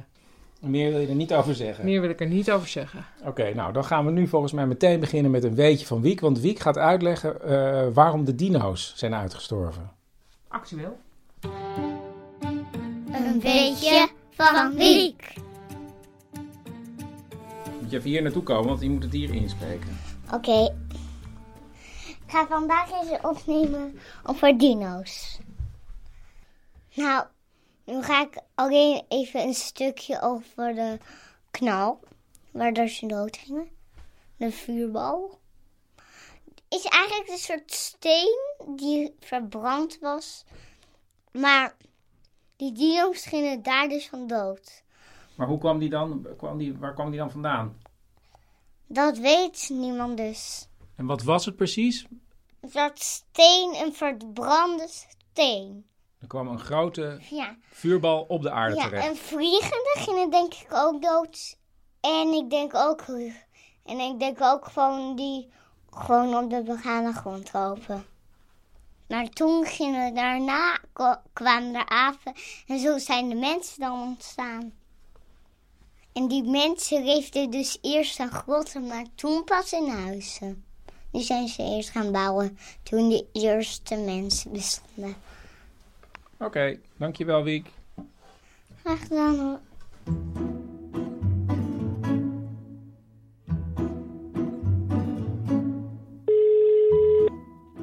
Dag Chris. Dag Sabine. Goedemorgen. Goedemorgen. Ja, ik ken Sabine nu ongeveer een jaar via Gentse vrienden. En ze is twee keer bij ons komen logeren. Dan kon ze Amsterdam ontdekken. En ehm, ze zei, ik heb misschien een verhaal voor je. Dat heb ik opgenomen. Krijg je zo te horen. Maar ik was ook al benieuwd naar het verschil op dit moment in aanpak tussen België en Nederland, wat corona betreft. En daar had ze wel een goed klein voorbeeld van. Over wat niet mag. Ja, ja, de politie spreekt de hele tijd mensen aan. Die gaan mensen ook uit het park. Dus eh schuin tegenover eh, waar ik woon is er ook een park. En eh daar was al heel snel mensen die gewoon stonden te badmintonnen. Dus echt met, voldoende afstand. Dat mocht niet. Dat voetballen niet kan, dat begrijp ik. Hè. Dan kom je ook op bepaalde momenten veel te dicht bij elkaar. Maar dus kinderen werden gewoon naar huis gestuurd. Er mocht niet gespeeld worden, dus je moet bewegen. Op de banken in het park hangen bordjes. Eh, we gaan er niet eh, bij zitten. Ehm, dus iedereen moet gewoon blijven bewegen. Je mag niet blijven stilstaan in principe. Dus in tegenstelling tot onze parken, waar iedereen in het zonnetje aan het liggen was, is iedereen daar aan het bewegen. Maar goed, nu het verhaal van Sabine. Ik was pas afgestudeerd, dat was 1996. En ik had niet meteen een vaste baan. En dan ben ik daarom maar eh interimwerk gaan doen. En zo heb ik een paar weken gewerkt als merchandiser voor brouwerij Palm. En dan moest ik elke dag zo'n 15 tot 20 cafés bezoeken om daar ja, reclamemateriaal uit te stallen. Dat waren biervultjes, raamstickers, eh, glazen, zo van die handdoekjes voor op de bar en ook van die geplooide kartonnetjes die ik op eh, de tafel moest zetten. Daar stond dan iets op in de trant van... ehm, weet je niet wat je wil drinken? Lees wat hier staat luid op als je over de bestelling komt opnemen. Voor mij een palm graag. Hè? Maar dan net iets scherper geformuleerd en door een professionele copywriter. En eh, wij deden dat eigenlijk met een hele groep jonge jongens en meisjes. Dus sommigen deden dat als vakantiewerk, anderen zoals ik als uh, interimwerk. En s ochtends moesten wij naar het depot. Uh, we hadden allemaal een caddy gekregen, dus een bestelwagentje van Palm. En daar moesten we pakketjes opladen, hè, waar al dat materiaal in zat. En er waren twee verschillende types pakketjes. Eén voor cafés die Palm uh, op het vat verkochten, dus uh, aan de tap. En een ander voor waar het in flesjes verkocht werd. Hè, omdat het, de teksten erop waren anders. Hè. Op dat ene kartonnetje stond dan van uh, bestel een palm van het vat, want dat is het lekkerste wat er is. En voor de cafés waar ze in flesjes verkochten, stond er dan op dat kartonnetje bestel een palm met het flesje, want dat is het lekkerste wat er is. um, en we kregen ook elke ochtend onze fiches. Uh, en daarop stonden dan die 15 tot 20 cafés die we moesten bezoeken. En het was ook de bedoeling dat we controleerden van, ja, wordt daar wel degelijk uh, van het vat of van flesjes verkocht? Of is het al veranderd? Is het telefoonnummer correct en zo?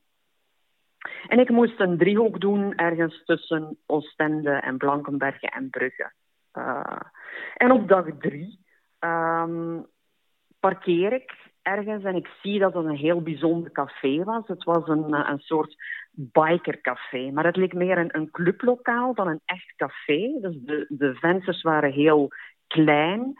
Er was een houten deur, dus niet echt uh, inkijk. En ik had er eigenlijk niet zo'n goed gevoel bij. Maar ja, ik keek op mijn fiche, daar stond dat ze palm verkochten van het vat. Dus ik dacht van ja, dat is echt wel een café met veel volk. Het is hier een dorp, dus misschien is het enige wat er is. En is dat zoiets, een geïmproviseerd huiskamercafé of zo.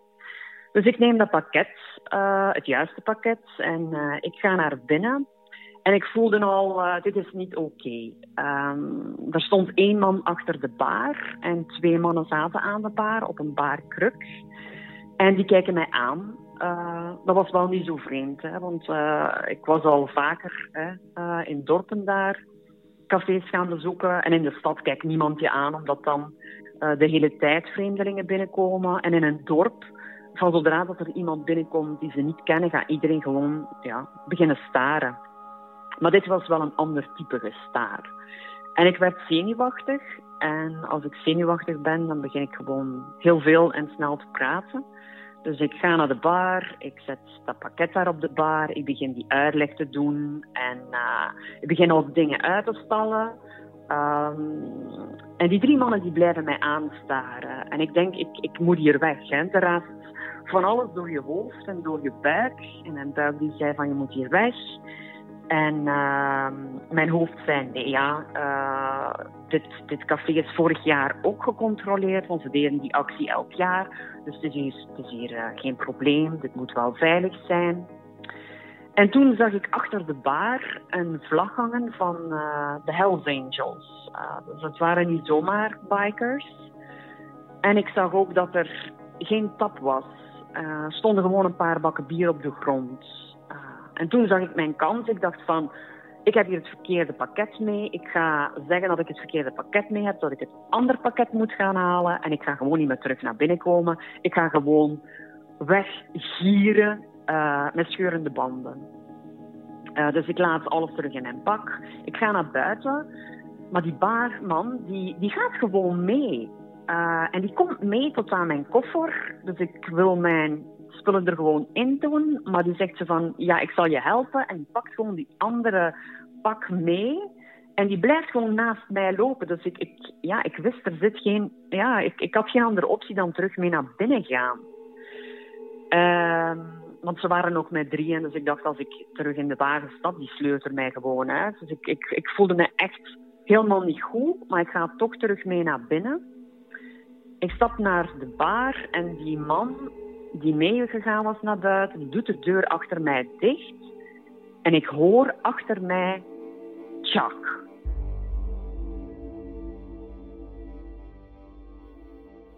En dat was het geluid van een grendel op die deur. En toen dacht ik van ja, uh, dit, dit, dit, uh, dit komt helemaal niet goed. Die man die komt terug voor mij staan, achter de bar, en die haalt van onder de bar een matrak. Dus dat is een knuppel zoals dat de Rijkswacht heeft uh, toen, de politie. En die begint, die neemt in één hand, die begint daar zo wat uitdagend in zijn andere hand te slaan.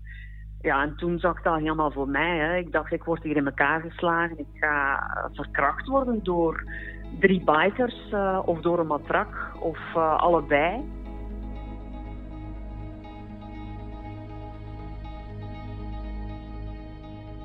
Ja, toen gebeurde er iets heel raar. Uh, ik zag dat die ene man die op een baarkruk zat, heel, heel, heel, heel miniem met zijn hoofd van nee schudde. En toen stopte die baarman. Dan heb ik gewoon iets gebrabbeld. Ik heb mij omgedraaid. Ik heb die spullen daar laten staan. Ik heb die grendel opgeschoven. Ik ben naar buiten gestoven. En uh, ja, toen dacht ik van ik ga hier wegscheuren. Uh, maar mijn handen die waren ongelooflijk aan het trillen. Dus ik heb echt ongelooflijk gestunteld om mijn deuren open te krijgen. Ik ben dan uh, in de wagen gaan zitten. Ik kreeg die sleutel nauwelijks in het contact. Um, ik had nog niet zo lang mijn rijbewijs, dus ik kon ook eigenlijk nog niet zo goed rijden. En uh, eigenlijk had ik gewoon moeten achteruit rijden en kon ik heel makkelijk weg. Maar ik heb daar waarschijnlijk nog vier, vijf keer achteruit, vooruit, achteruit, vooruit. Uh, ontzettend veel te veel manoeuvres gedaan. En dan ben ik gewoon uh, ja, compleet knullig weggereden, helemaal niet meer hier in de banden.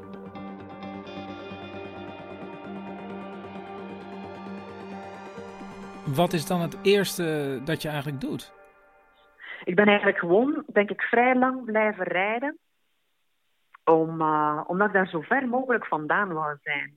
Uh, het voordeel was dat ik dan toen nog in een dorpssfeer was.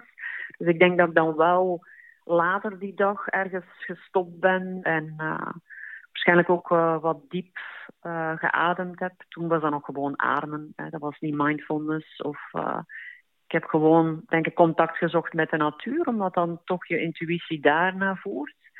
Ja, ik ben toen een wandelingetje gaan maken. Ik, ik merk dat dat ook dingen zijn die mij nu ook tot rust brengen. dat dat veel belangrijker voor mij is. Waarschijnlijk ook omdat ik een vrij grote introverte kant heb. En dat er ja, toch een hele innerlijke wereld uh, opborrelt. Als je wandelt en je doet dat alleen, dan gebeurt er iets heel anders dan dat je het samen doet. Maar je, je vond daar toen rust mee met dat wandelen in de natuur? En, en dat heb je nu ook? Ja, ik, ga, ik maak elke dag een wandeling langs de Schelde. En dat is hier gewoon vlak om de hoek. En dat is nog een heel authentiek stuk uh, natuur. Um, ja, daar, daar is echt eb en vloed met slip en uh, veel vogels, uh, boven daar rond. En daar lopen veel mensen per twee. En als die, als die dan langs mij lopen, dan hoor ik dat die gewoon de hele tijd over corona bezig zijn. En ik vind het net fijn om daar helemaal alleen te lopen. Dus ik heb geen wandelbuddy. En uh, ja, dat doet mij net goed, omdat je dan net uh, ja, je blik op ver, je fantasie wordt aangesproken, je krijgt uh, leuke ideeën. ja, je kan eigenlijk overal naartoe. Dus ik loop nu al een maand elke dag daar langs, maar in mijn hoofd ben ik al overal naartoe geweest. Um, en, en ja, het is een beetje zoals een boek lezen. Hè? Je bent in een andere wereld en je kiest zelf in welke wereld je bent. En dat is, dat is ook heel verrijkend voor mij is dat echt uh, uh, hetgeen uh, waar ik energie uit put nu. en dat, dat helpt mij echt door de rest van de dag. Dus dan vind ik het eigenlijk niet zo erg om de rest van de dag binnen te zitten in een appartement en niet meer buiten te kunnen. -hmm. Ik vraag me nog wel af, ik vind het zo raar dat die brouwer Palm jou daarheen heeft gestuurd uit. Hoe is dat verhaal afgelopen? Um, ik was daar gewoon in een heel fout café terechtgekomen. Uh, later, uh, ik heb dat dan, ik ben thuisgekomen. Het was nog maar de begintijd van het internet. Um, maar ik heb het dan, oh ja, dat was echt nog met een modem die piept en kraakt. Maar ik heb het dan toch opgezocht in een uh, internetcafé toen. En toen zag ik van dat, dat, ja, dat de politie daar dus wel, oh ja, was binnengevallen en daar wapens gevonden had. Uh, daarnaast heb ik dan natuurlijk ook gezegd aan de mensen van Palm van ja, wat er gebeurd was. En die waren heel verbaasd. Um, nu ja, dus we, één tot twee keer per jaar deden ze dat. En dat waren allemaal, zoals ik al zei, uh, studenten die dat deden als vakantiewerk of mensen zoals ik um, als interim opdracht. En de ene deed dat al iets ja, beter dan de ander. Dus waarschijnlijk was degene die dat het jaar uh, voor mij gedaan had, had die dat, was hij daar gewoon niet geweest. Dan had hij gewoon op die fiche gewoon ingevuld van alles nog steeds hetzelfde. Ik heb daar een pakket achtergelaten, die was er gewoon niet geweest. Uh, en misschien was dat wel een paar jaar na elkaar dezelfde persoon. En uh, hadden zij daardoor nooit ontdekt dat, daar, uh, ja, dat, dat daar helemaal niet oké was.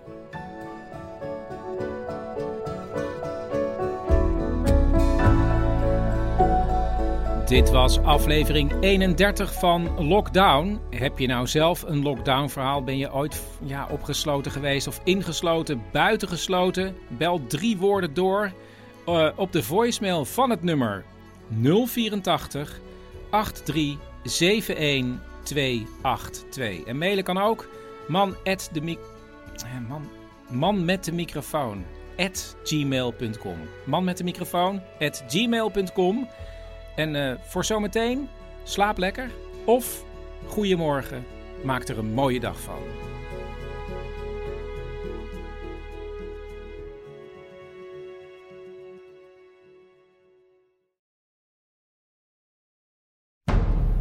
Man met de microfoon presenteert Lockdown. Een programma waarin we samen toewerken naar 1 juni. Dit is aflevering 32.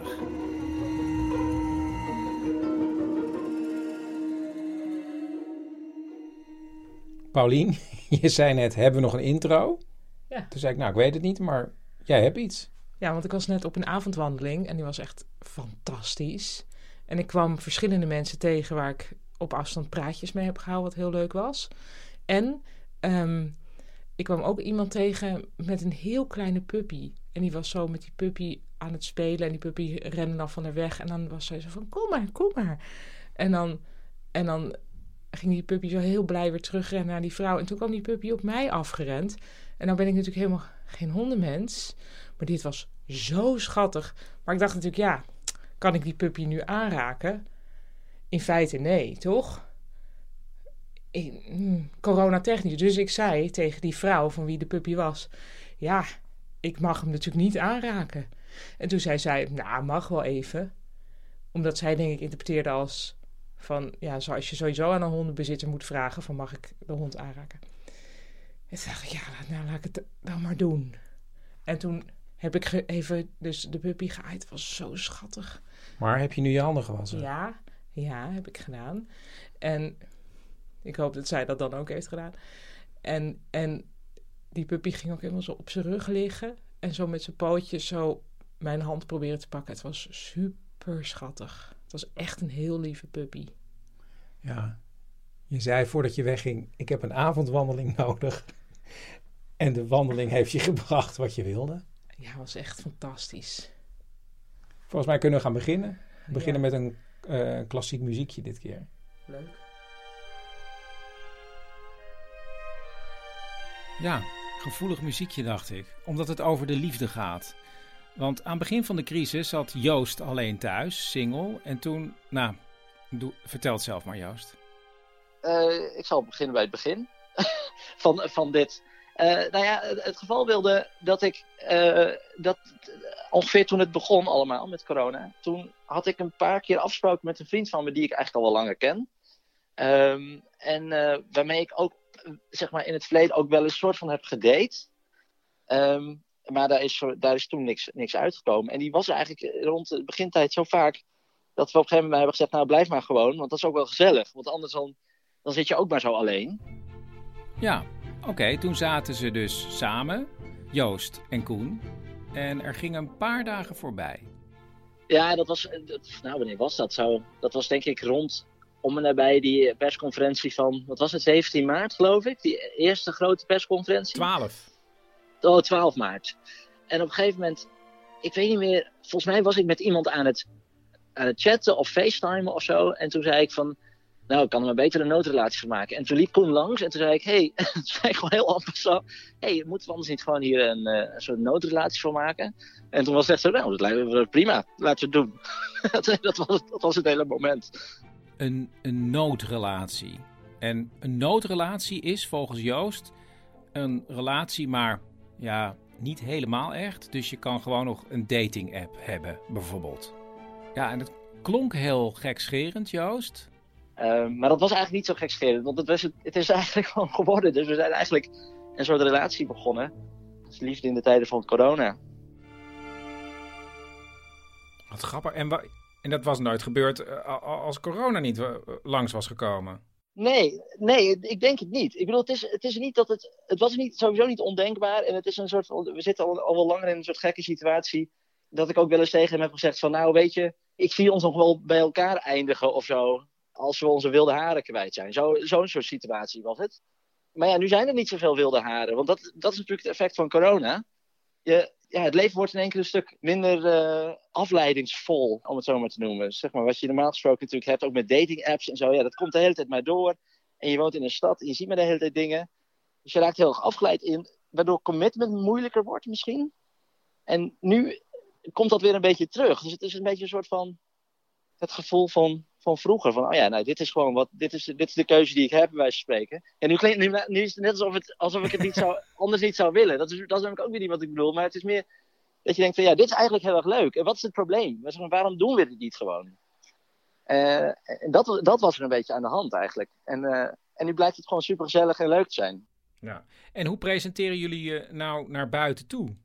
Ja, eh, eh, ik, ik gebruik nog steeds wel het, het voorvoegsel nood bij alles. Dus zeg maar, dit, dit, is, dit is mijn noodvriend of dit is mijn noodrelatie. En doet hij dat ook? Ja, ja, volgens mij wel. Ik weet echt niet hoe hij, dat, hoe hij het communiceert naar anderen. Lo- Loopt hij op de achtergrond daar ook of niet? Nee, hij is boven. Ik ben Oh. beneden. Nou ja, dat je even nog checkt of hij het ook noodrelatie noemt. Dat vind ik eigenlijk wel interessant. Ja, dat, ja, dat is ook, ik kan het hem wel even vragen. Ja, vraag maar even. Dan- even. Meer hoef ik niet te weten. De telefoon van Joost gaat even uit. Hij loopt naar boven, of nou, volgens mij niet eens. Hij gaat onderaan de trap staan. Hoi. Oh, hij zegt beste vriend, roept hij vanaf boven. nou, eh, ik noem jou noodvriend namelijk. Ah, Oké, hij gaat me voortaan ook noodvriend noemen. hebben we- dat hebben we al geregeld nu. Je hebt nu een noodrelatie, maar stiekem is het gewoon een relatie, Joost. Ja, eigenlijk wel. Ja, we waren ook gisteren naar zijn ouders. Wel, wel op eh, gepaste afstand. Maar Oh, we waren vertel. dus gisteren ook... Oh, ik vertel. ben voor het eerst bij zijn ouders geweest. ja, dat was gewoon... Ja, maar dat was ook... Dat was een heel, heel cliché... eh, voor het eerst op bezoek bij je schoonouders. Hoe was het eigenlijk bij zijn ouders? Bedoel, Ja, heel leuk. Oh, hij heeft zulke leuke ouders. Dat, dat vind ik ook altijd iets heel fijns als een, als een relatie fijne ouders heeft. Als ik fijne schoonouders heb. En dit zijn ongeveer de leukste schoonouders die je kunt wensen. En zaten jullie in de tuin? Ja, we, zaten, we hebben ook wel daar gegeten. Maar toen moest ik aan het hoofd van de lange tafel. Al, eh, zeg maar, en, dan, en Koen mocht dan wel, die mocht aan de zijkant iets dichter bij zijn ouders. Maar ik moest voornamelijk heel ver weg blijven. Denk je dat je... eh, zit jij eigenlijk nog te swipen op Tinder? Ja, maar het is echt een, dat is een soort van automatisme bijna. ja, dat is verschrikkelijk. Ja, ik had ook, want we waren dus bij zijn ouders en toen, had, en toen, toen eh, op de weg terug in de auto zette hij wat muziek op. En toen zag hij op mijn telefoon dat, dat hij Grindr had gebruikt. Oh, Grindr, En zei hij heb je, bij mijn heb je bij mijn ouders Grindr gebruikt? Sim? Maar dat kon ik me niet eens meer herinneren dat ik dat had gedaan. Omdat ik gewoon, dat, dat is gewoon zo'n, dan, dan druk ik er gewoon op. Hij, dat is een jaloerse reactie. Ja, tuurlijk. Van hem ook. Ja, ja ook, ja. Ja, dus dat is ook goed nieuws. Ja. ja, dat is ook goed nieuws. ja. Ja, we wachten natuurlijk allemaal tot het einde van de crisis. Maar hoe zit het dan met die relatie? Joost? Misschien dat we wel voor die tijd eh, knallende ruzie krijgen. Eh, of misschien dat, eh, misschien dat voor die tijd eh, eh, hij iemand anders eh, ontmoet ergens of online of zo. Of ik. Nou, maar dat vind ik Wie helemaal- weet. Maar dat vind ik een veel te onromantisch idee om, eh, om, om- om hier, Ja, maar- hiermee te eindigen. Ja, dat is wel. Veel Oh te nee, dan. Laten we het dan even zo eindigen. Ik vermoed dat als, het, eh, als deze coronacrisis voorbij is, dat we dan eh zielsveel van elkaar houden en dat we voor de rest van ons leven bij elkaar blijven. Kijk, zo mag ik het horen. Nu is het een goed einde. Dankjewel, Joost. Geen dank.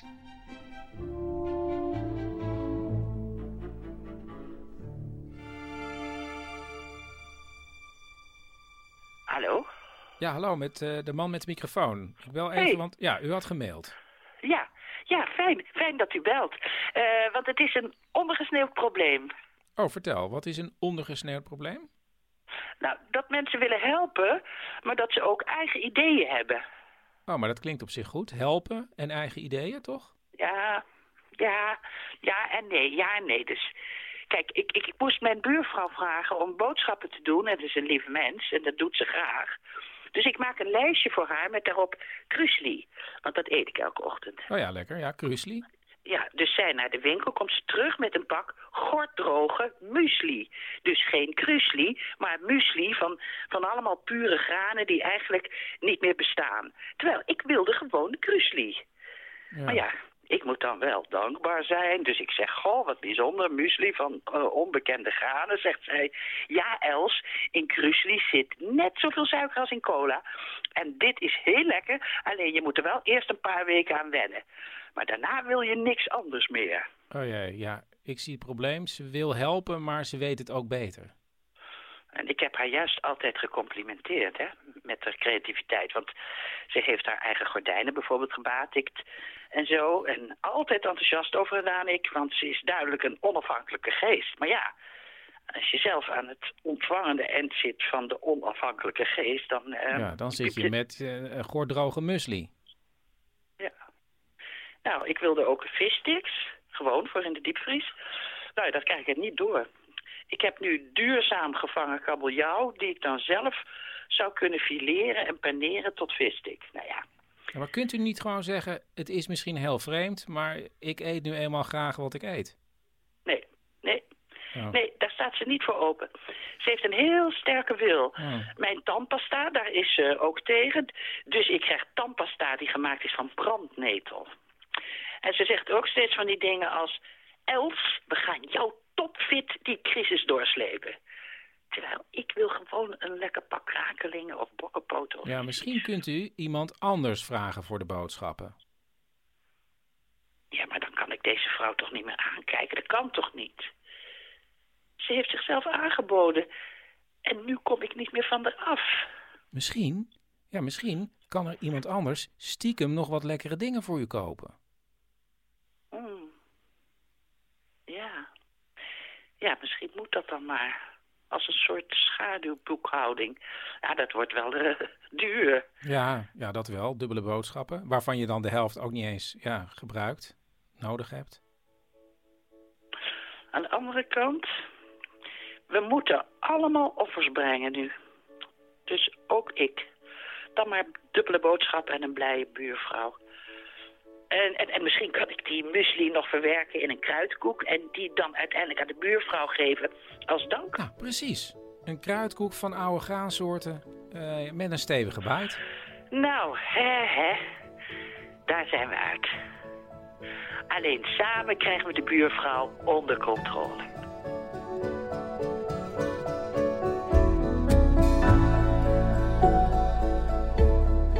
Dit was aflevering 32 van Lockdown. Meegewerkt als Krusli-vrouw heeft Cecile Heuyer in een tekst van Paulien Cornelissen.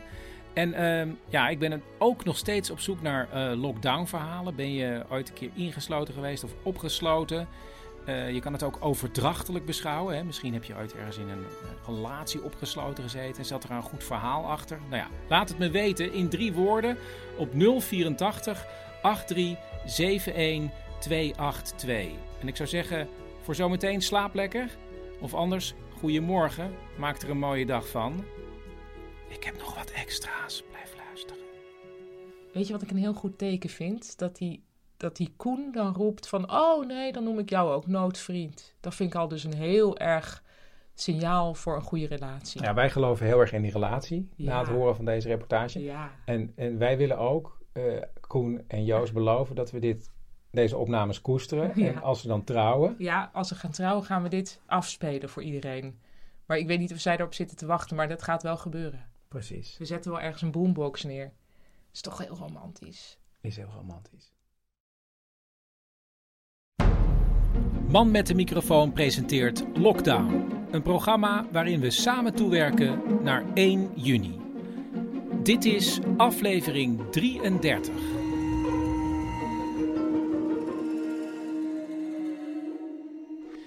Chris, vertel, je hebt hier een soort ehm, ja, mini- een kladblok met, met iets erop. Een mini-spreekbeurt. Waarover? Nou, we hebben de puberjongens de afgelopen, het afgelopen weekend hier thuis gehad. En ook nog vandaag, want het was tweede paasdag. En ehm, ze hebben eigenlijk hier poëzie gebracht in huis. Dat moet voor jou als afgestudeerd Neerlandicus heel Ja. mooi zijn. Heel mooi. Want ik moest denken aan het tijdschrift Bar Barber, eind jaren 50. Onder andere opgericht door Bernlef en eh, K. Schippers. En die eh, zagen poëzie in het alledaagse. Een boodschappenlijstje werd poëzie.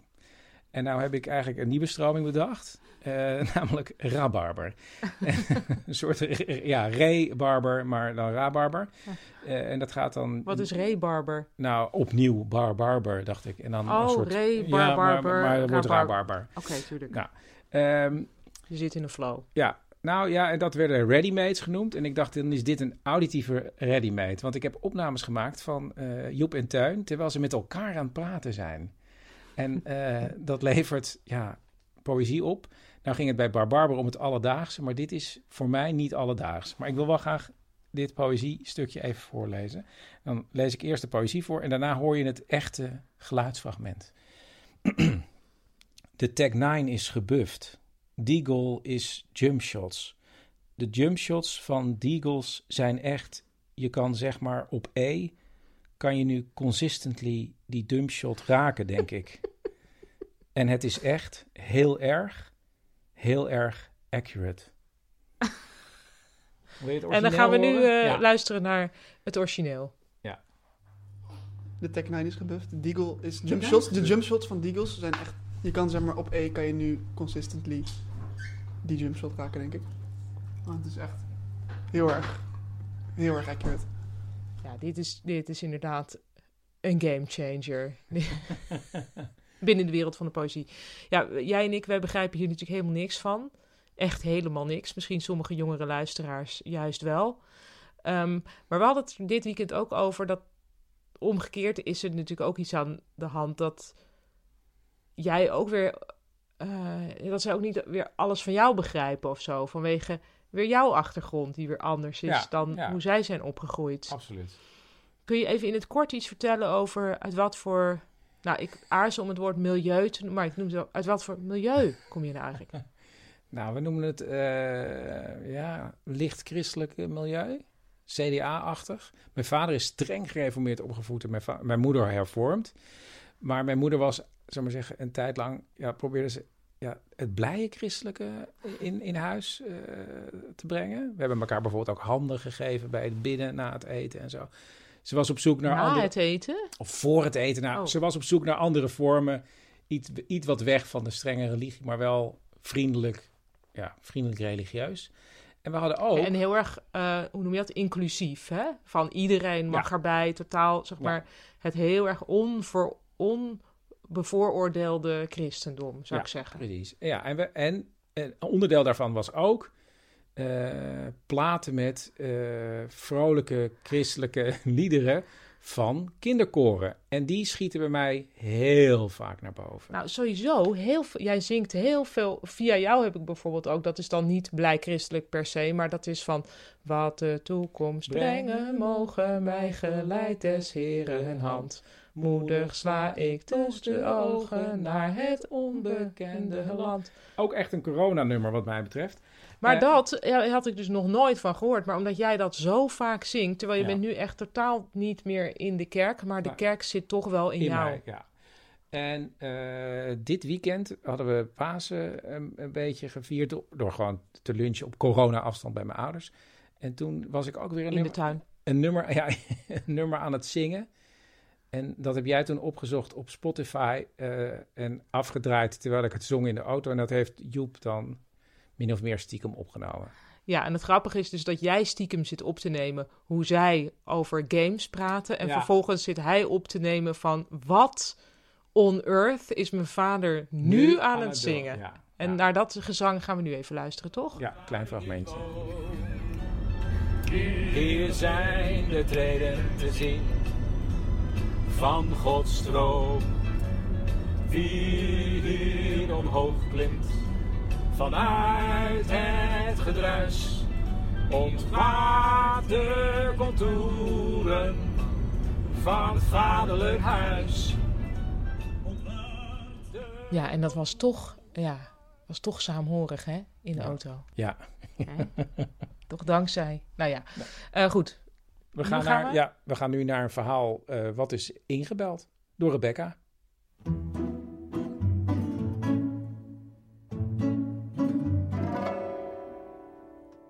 Het was eh, februari 1986. En ik woonde in Cairo omdat ik daar mijn afstudeeronderzoek deed. Ik studeerde sociale geografie in Nijmegen. En ik ging onderzoek doen om te kijken wat er gebeurde als vrouwen van het platteland naar de stad verhuisden. Wat dat deed met hun idee over hoeveel kinderen ze wilden hebben, wat, hoe, oud meisjes moesten zijn om te trouwen, dat soort dingen. Dus ik was eh, me nog aan het voorbereiden op het onderzoek, was nog Arabisch aan het leren en zo. En op een gegeven moment brak de pleuris uit. Dus bij de piramides waren een aantal eh, kazernes van dienstplichtigen.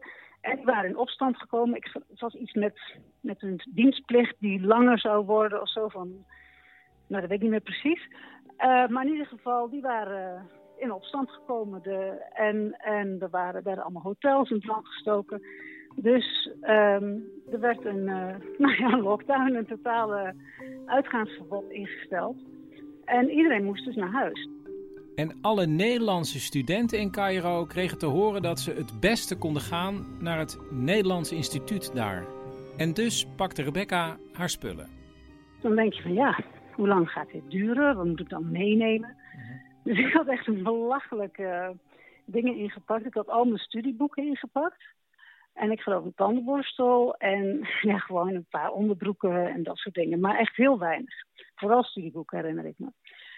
Maar ik stap daar de deur uit en bel een, ja, een taxi. Was daar gewoon een normale eh, vervoermiddel gaan nemen. Maar nou, ik zag al snel van, dat gaat helemaal niet lukken. Want alles stond echt muur en muur vast.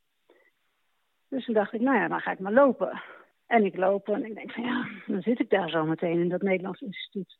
En ik kwam zo ongeveer langs, bijna langs het huis van het, de familie van mijn vriendje. En dat was een Libanees vriendje op dat moment. Ehm, dus ik dacht, weet je wat? Ik ga daar naartoe, vind ik eigenlijk veel leuker. Dus ik belde aan. Ik zeg, eh, hallo, ik was eigenlijk op weg naar het Nederlands instituut, maar vinden jullie het oké als ik hier kom? Ja, natuurlijk, kom er binnen. Ik weet niet meer precies, maar het was een vrij groot appartement, dus ik kreeg daar de logeerkamer. En ehm, nou, bleef daar. En ehm, het grappige was eigenlijk ten eerste dat je, je dacht van nou, dan kan het, nu kan het flink doorgaan met studeren. Nou, er kwam helemaal niks van terecht. Niemand had enige vorm van concentratie. En toen, ehm, wat ik er heel fijn aan vond om daar te zijn, was dat ik met mensen was die natuurlijk in hun eigen land, eh, zij waren Libanese zakenmensen die, die nu nog steeds ook in Egypte allemaal wonen. Maar zij woonden in Egypte omdat in hun eigen land, in Libanon, al heel lang een grote burgeroorlog aan de gang was. En zij hadden zoiets van, tja, er stelt eigenlijk niet zoveel voor, we moeten even binnen blijven, maar er vliegen geen kogels in het rond, er is eigenlijk niet zoveel aan de hand. En eh, ze waren op een gegeven moment ook aan het frisbeeën in de, in de woonkamer. En het was echt heel erg on, onwerkelijk. Want ik, voor mij was het natuurlijk echt zoiets van... ik had dit nog nooit meegemaakt. En, hoe zou dit aflopen? En ze waren zo relaxed. Dus dat was echt heel erg, eh, heel erg fijn. Nou ja, en na een dag of vijf of zo, iets dergelijks, was het over. En konden we weer eh, overgaan tot de orde van de dag. En eh, dat, was het, dat was het hele verhaal. Ja, dat is niet het hele verhaal, want Rebecca heeft nu twee volwassen dochters. Ik zie nu een parallel, want die zitten allebei in het buitenland. De een in Sint Maarten en de ander in Turkije. En toen zei ik tegen Rebecca, hè, maar jouw dochters zijn dus niet terug naar Nederland gekomen. Nee, nee, de oudste is eh, manueel therapeut op Sint Maarten en die heeft wel overwogen. Maar ja, eh, ze heeft natuurlijk gewoon ook een werkverband. Nou, ze heeft tot kort voor kort kunnen werken, maar nu is daar natuurlijk helemaal lockdown. Maar ze heeft nu een ziekenhuispas, dus ze mag nog een beetje op straat. En misschien kan ze wat vrijwilligerswerk doen daar. En de jongste was net vertrokken naar eh, Gaziantep in Zuid-Turkije om daar voor de Internationale Organisatie voor Migratie te werken. Voor de ehm, mensen in Noordwest-Syrië, in Idlib. Dus die was op 1 maart vertrokken en die zit nu in lockdown in haar eigen flatje in, eh, in Gaziantep. Wauw, en die kon ook niet meer terug. Nee, ja, nee, dan zitten ze nog wel even vast. Nee, en die wilde ook niet terug hoor. Nee, die was net, die was net vertrokken. Dus die wilde. Nee, nee, ze hebben alle twee eh, besloten om, eh, om niet terug te gaan. En maak je daar nog zorgen over?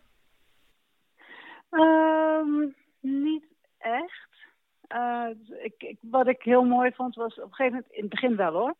En toen hebben we op een gegeven moment een, een videocall gedaan met z'n allen. En eh, toen zei, dat, dat vond ik echt heel mooi. Die ze zeiden van ja, de ene in Sint Maarten zegt, mensen zijn hier toch ehm, wel wat gewend. Dus die hebben een ehm, zoiets van ja, het is wel erg, maar het is niet zo erg als dat je huis eh, uit elkaar wordt geblazen door een orkaan. Dus mensen staan er toch wel iets anders in. En hetzelfde zeggen die mensen met wie mijn andere dochter werkt. Dat zijn Syriërs vooral, die, die zelf uit Aleppo en zo gevochten zijn. En ze nemen het serieus hoor, daar gaat het helemaal niet om. Maar ze zeggen ook van ja, we've been through worse. dus dat is, uh, ja, dat vond ik ook echt wel heel mooi eigenlijk van hun om te zien dat ze, dat ze het op die manier konden relativeren. Dus aan de ene kant natuurlijk gewoon echt heel serieus nemen en alles doen wat ze moeten doen. Um, ook om, om zelfs niet bij te dragen aan de vergroting van de ellende, maar ook van, ja, dus nog een andere werkelijkheid dan onze Nederlandse werkelijkheid.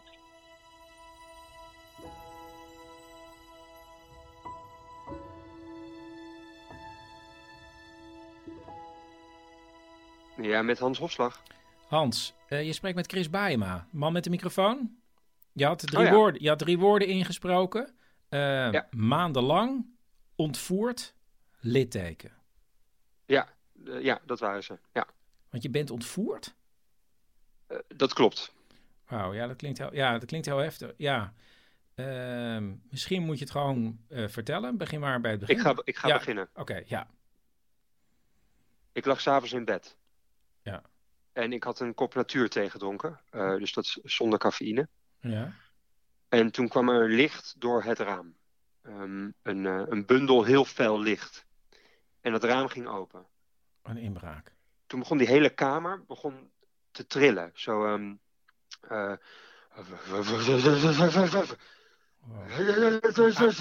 Aardbeving. En, en dat stopte. En daarna begon ik zelf heel langzaam op te stijgen. Hé, wacht Het even. was alsof ik, alsof ik op een onzichtbare brancard het raam uit werd geschoven, naar buiten. En het was daar dat ik, dat ik de groene ruimtevriendjes zag staan. Oh. En heel vriendelijk hoor, dus helemaal close encounter of the third kind eh, achter. Ja. Maar deze waren dan wel meer bollen dan van die langwerpige dingen die je normaal ziet. Normaal. Maar goed, voor ik het wist, dreef ik dus eindeloos in een grijsgele plasmavloeistof in, in, in een ruimteschip. Of eh, een schip, nou ja, schip. En ruimteschip. dat, dat was maandenlang. Nou, in hun werkelijkheid was het misschien wel een half jaar. En in onze realiteit stond ik de dag daarna gewoon weer in de Albert Heijn bij de broodafdeling. Oh, ja. Ja. Nou, Met, met, met een onzichtbaar litteken in de buikstreek. een onzichtbaar litteken. Exacto mundo. Ja. Ja, zo, eh, nou. Ja. Hans. Ja, Kees, dat was wel even iets anders dan je had verwacht, eh, denk ik. of niet? Ja, nogal. Eh, Ja. Ja, ja. Hey, en wanneer gooi je het online? Oh, eh, nou dat zeg ik ook altijd tegen iedereen die ik interview. Ik weet niet of ik iets eh, met je verhaal ga doen. Dus, ehm, Hans? Nee, ik begrijp je. Als je er eenmaal in zit, dan kom je er ook niet meer makkelijk uit. En ze doen er echt alles aan om het stil te houden. Ze? CIA, FBI, de Mossad. Hoe heet het, die, eh, die van de Russen. Ja, hey, eh, en er staat- hier ook sinds kort, sinds kort staat hier een auto met een Noors kenteken in de buurt. Oh, ja, eh Noors. Hey, maar... Noors, ja, precies. Nee, maar ja, dat, en, en, en dan is dat nog, dat is wat je dan nog ziet, hè. Mijn favoriete pindakaas met chilipeper en citroengas is opeens ook niet meer verkrijgbaar bij de biologische winkel. Hey Hans, Dus, eh, ehm, ja, mocht ik iets met je verhaal eh, doen, dan eh, stuur ik je gewoon even een berichtje. Oh, ja. D- ja maar goed, als, je- als je er niks mee doet, dan begrijp ik dat ook, hoor. Ik, bedoel, ik zit er al te veel over. Hoor ik nou een klik in de lijn? Een klik? Shit. Ik ga hangen. Hans? Hans?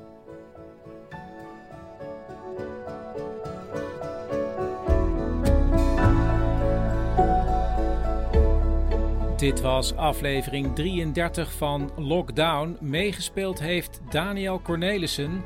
En eh, heb je zelf een eh, lockdown verhaal? Ooit ingesloten geweest, opgesloten, buitengesloten? Bel dan drie woorden door naar 084 83 71 282 en misschien bel ik je terug.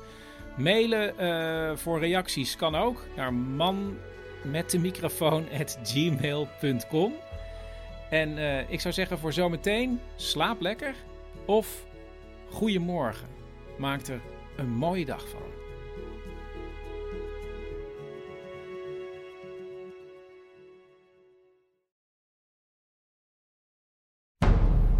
Man met de microfoon presenteert Lockdown. Een programma waarin we samen toewerken naar 1 juni.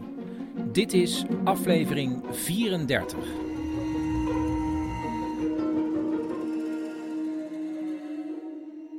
Ja, en vandaag heb ik eh, één lang verhaal. En ik wil van tevoren even zeggen dat het minder geschikt is voor jonge kinderen.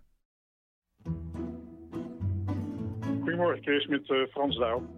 Dit is dus Frans Douw. Hij is nu gepensioneerd, maar hij heeft zijn hele leven met delinquenten gewerkt. En hij liet op de voicemail deze drie woorden achter. 1983, eh, gevangenis, gijzeling. En toen ik hem opbelde, vroeg ik hem allereerst hoe hij ja, qua werk in de gevangenis terecht was gekomen. Nou, ik, ik, ik was gewoon iemand die eh, eh, met een sociaal hart die, die de wereld wilde verbeteren. Er was zoveel verdriet in de wereld. Geweld en allemaal dat soort dingen. Dus ik ben eerst eh, op mijn twintigste met jeugd gaan werken, met jeugddelinquenten. toen na vijf jaar Pieter Baancentrum was het instituut in Nederland als het ging om met mensen werken. Hè? Dat is een enorm kenniscentrum, ook internationaal. Toen, uh, toen heb ik die stap gezet. Maar mijn drive is altijd geweest om, om datgene wat stuk was, zeg maar. Om dingen te herstellen. Ja, om in ieder geval te, te bevorderen dat dingen zich kunnen herstellen. Zeg maar, hè? Als, er, als het echt misgegaan is en er is sprake van een delict en van geweld en van slachtoffers en, en dat soort dingen ja, ik heb altijd het, uh, ik wil daar graag iets aan bijdragen. Ja. Nu weten we iets van de achtergrond van Frans. En dan kunnen we nu naar het verhaal. En dat speelde zich af in het Pieter Baan Centrum. Pieter Baan Centrum was zeg maar um, een huis van bewaring met een bijzondere opdracht. Hè? Uh, uh, mensen die een vrij ernstig delict hadden gepleegd of een bizar delict. Die werden daar geobserveerd en de rechter die werd geadviseerd over de mate van toerekeningsvatbaarheid en de gevaarlijkheid van mensen. En ik werkte daar als uh, groepsleider toen. En wat je je moet voorstellen is dat uh, het Pieterbaancentrum was een redelijk modern gebouw. Uh, met een etage waar twee afdelingen waren. Ieder met acht cellen. En die twee afdelingen waren, hadden een open verbinding via de gang, maar ze waren wel ook apart, zeg. En um, ik had daar gewoon dienst. En smiddags kwamen twee gedetineerden van de A bij mij op de B buurten. En die vroegen, goh, wat voor auto rij je eigenlijk? En allemaal dat soort dingen. Nou ja, ik heb zelf geen auto, dat vertelde ik ook. En ik zei, jongens, jullie hier niets te zoeken. Ga weer terug naar je eigen afdeling. En uh, s'avonds heb ik dus dienst met een vrouwelijke collega, met z'n tweeën. En uh, zij zat in de woonkamer en ik was aan de tafel tennissen. Met uh, observandi of gedetineerden, of hoe je ze ook noemen wil. En um, toen ging de telefoon in de cockpit. En de cockpit dat is zeg maar een ruimte met kogelvrij glas. Waar uh, een soort personeelsvertrek. En daar uh, neem je dus ook de telefoon op. En uh, ik nam de telefoon op en werd hard in mijn oor geschreeuwd. Dit is een gijzeling. We hebben het personeel en de andere gedetineerden hadden ze opgesloten. En als je alarm maakt, dan vermoorden we iemand. Kom naar de deur. En ik realiseerde me dus dat uh, gedetineerden van de andere afdeling zich toegang had verschaft tot de cockpit. Daar. Frans gaat uit zijn eigen cockpit en ziet dan dat er mensen van de andere afdeling zijn kant op komen lopen. En het eerste wat ik zag was de zwangere onderwijzeres met een arm uh, met een mes rond haar keel. En een man achter haar die haar uh, meesleurde en een andere man die een uh, groepsleidster uh, op dezelfde manier beet had. Ik herkende de, de, de, mannen die dus middags gevraagd hadden naar die auto. En een van de twee wist ik ook wat meer van. Uh, dat was een man die, die heette S van zijn achternaam. Hij was in het Pieterbaancentrum omdat hij zijn stiefvader had doodgeschoten. Dus, um, nou ja, iemand die ik als heel gevaarlijk beoordeelde, zeg maar. En uh, nou ja, ik probeerde nog met ze in gesprek te komen, maar uh, het was meteen van ik snijder goor, stot open en uh, nu iedereen opsluiten. Frans besluit om te doen wat de mannen zeggen.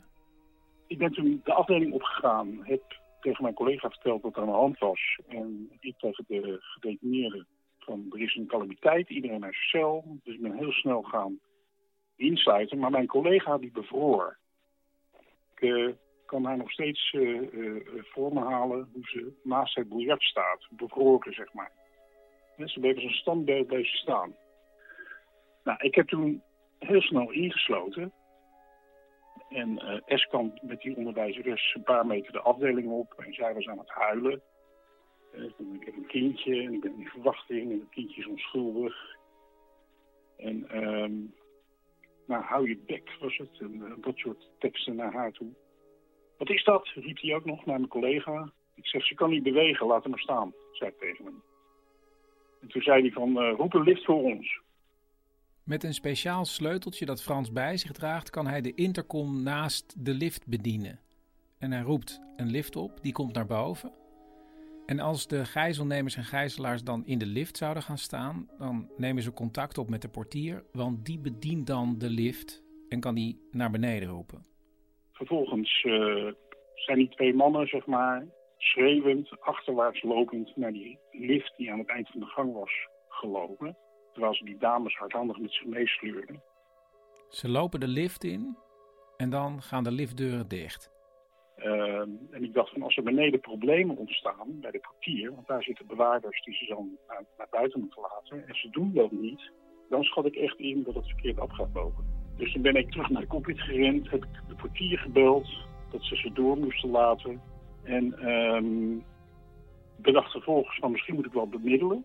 Dus toen ben ik niet via de lift, maar via het noodtrappenhuis naar beneden gerend. En op de eerste etage hoorde ik ineens stemmen, eh, heel dichtbij. En toen bleek dus dat de lift te vroeg gestopt was. Ze hadden hem te vroeg laten stoppen.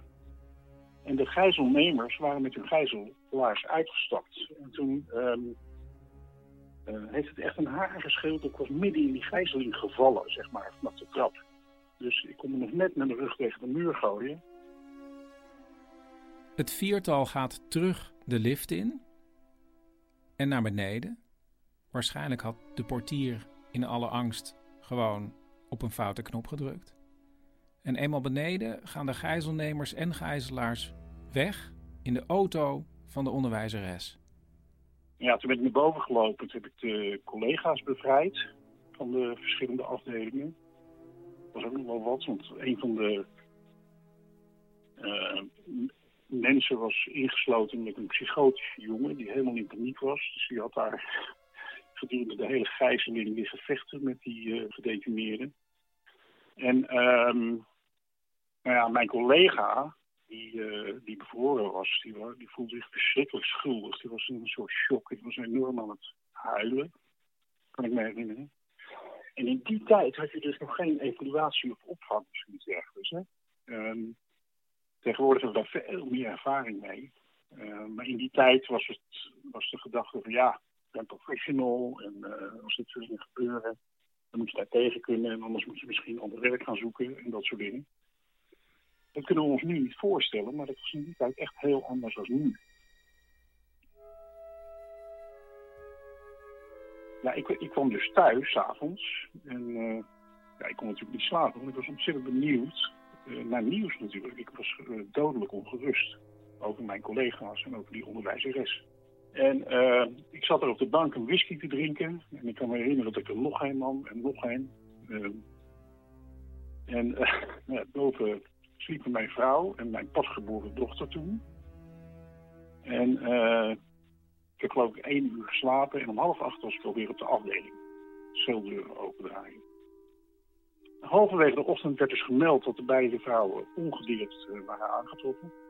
Eh, de mannen hadden het rijbewijs met het huisadres van de onderwijzeres meegenomen. Die hebben haar toen bedreigd van, joh, als je binnen 12 uur de politie waarschuwt, eh, dan, eh dan zwaait er wat, zeg maar.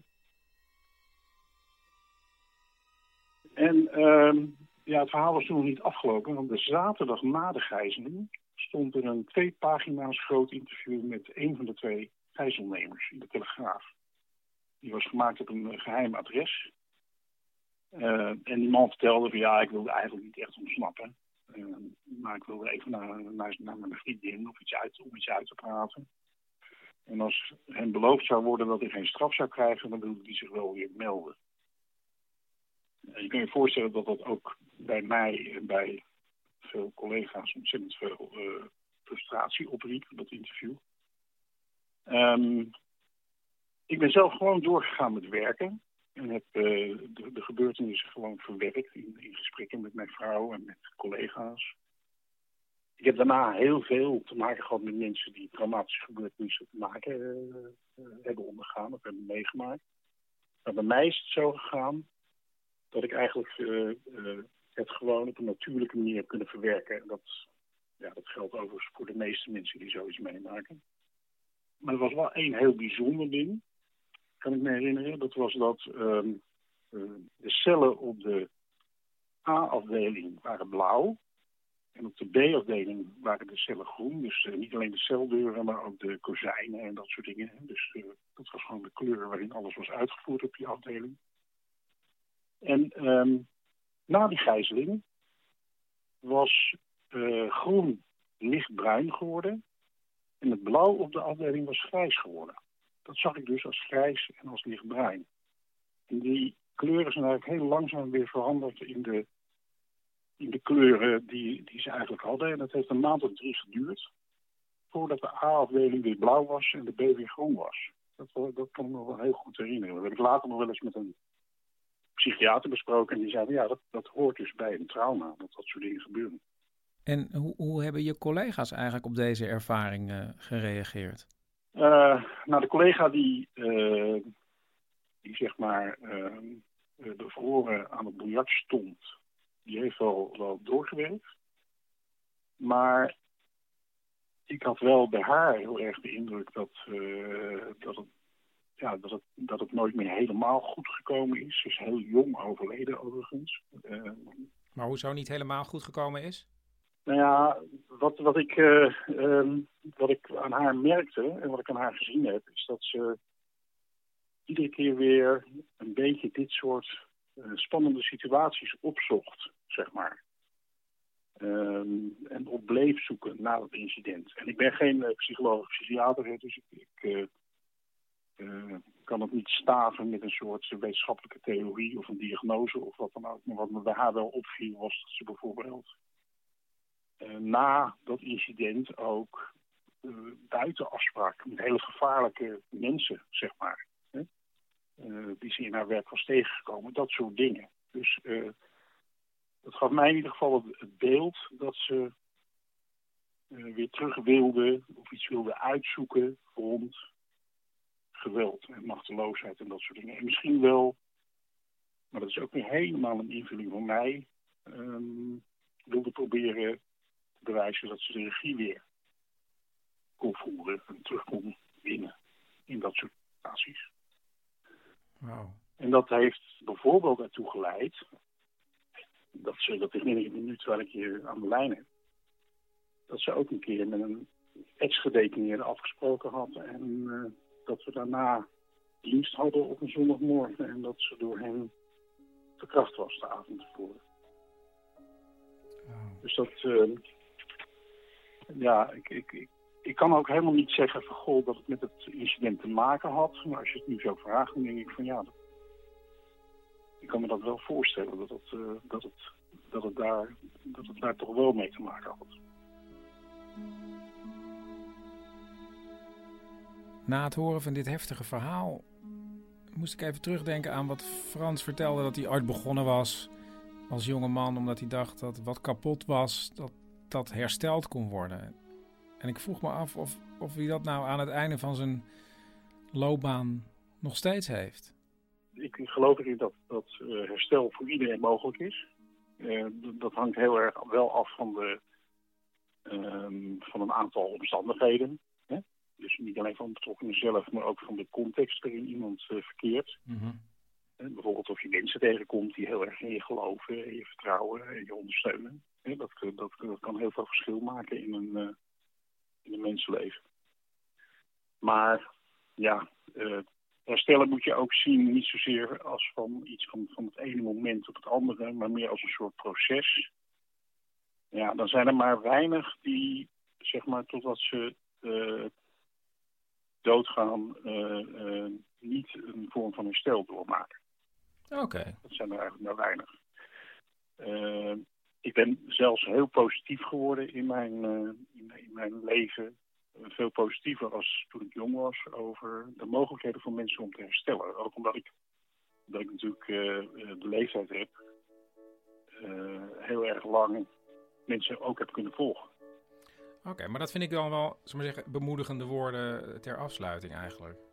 Ja, nou, ik ben heel, ik ben eigenlijk, mijn mensbeeld is, eh, mijn mensbeeld ondanks het feit dat ik echt eh, bij elkaar 40 jaar in, in, gevangenissen en eh, gesloten inrichtingen, instellingen heb doorgebracht, om het zo maar te zeggen, is mijn mensbeeld eigenlijk heel erg positief.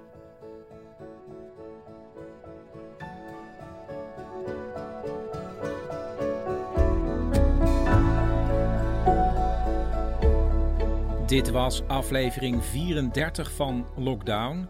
Heb je nu zelf een lockdown verhaal, dan kun je drie woorden doorbellen naar het nummer 084 83 71 282. En misschien bel ik jou ook terug. Uh, reacties op het programma kun je sturen naar manmetdemicrofoon.gmail.com. En uh, verspreid het, hè, want uh, nou, hoe meer mensen luisteren, hoe beter. Via, weet ik veel, via je socials of zeg het gewoon tegen je vrienden. En voor zometeen, slaap lekker of goedemorgen. Maak er een mooie dag van.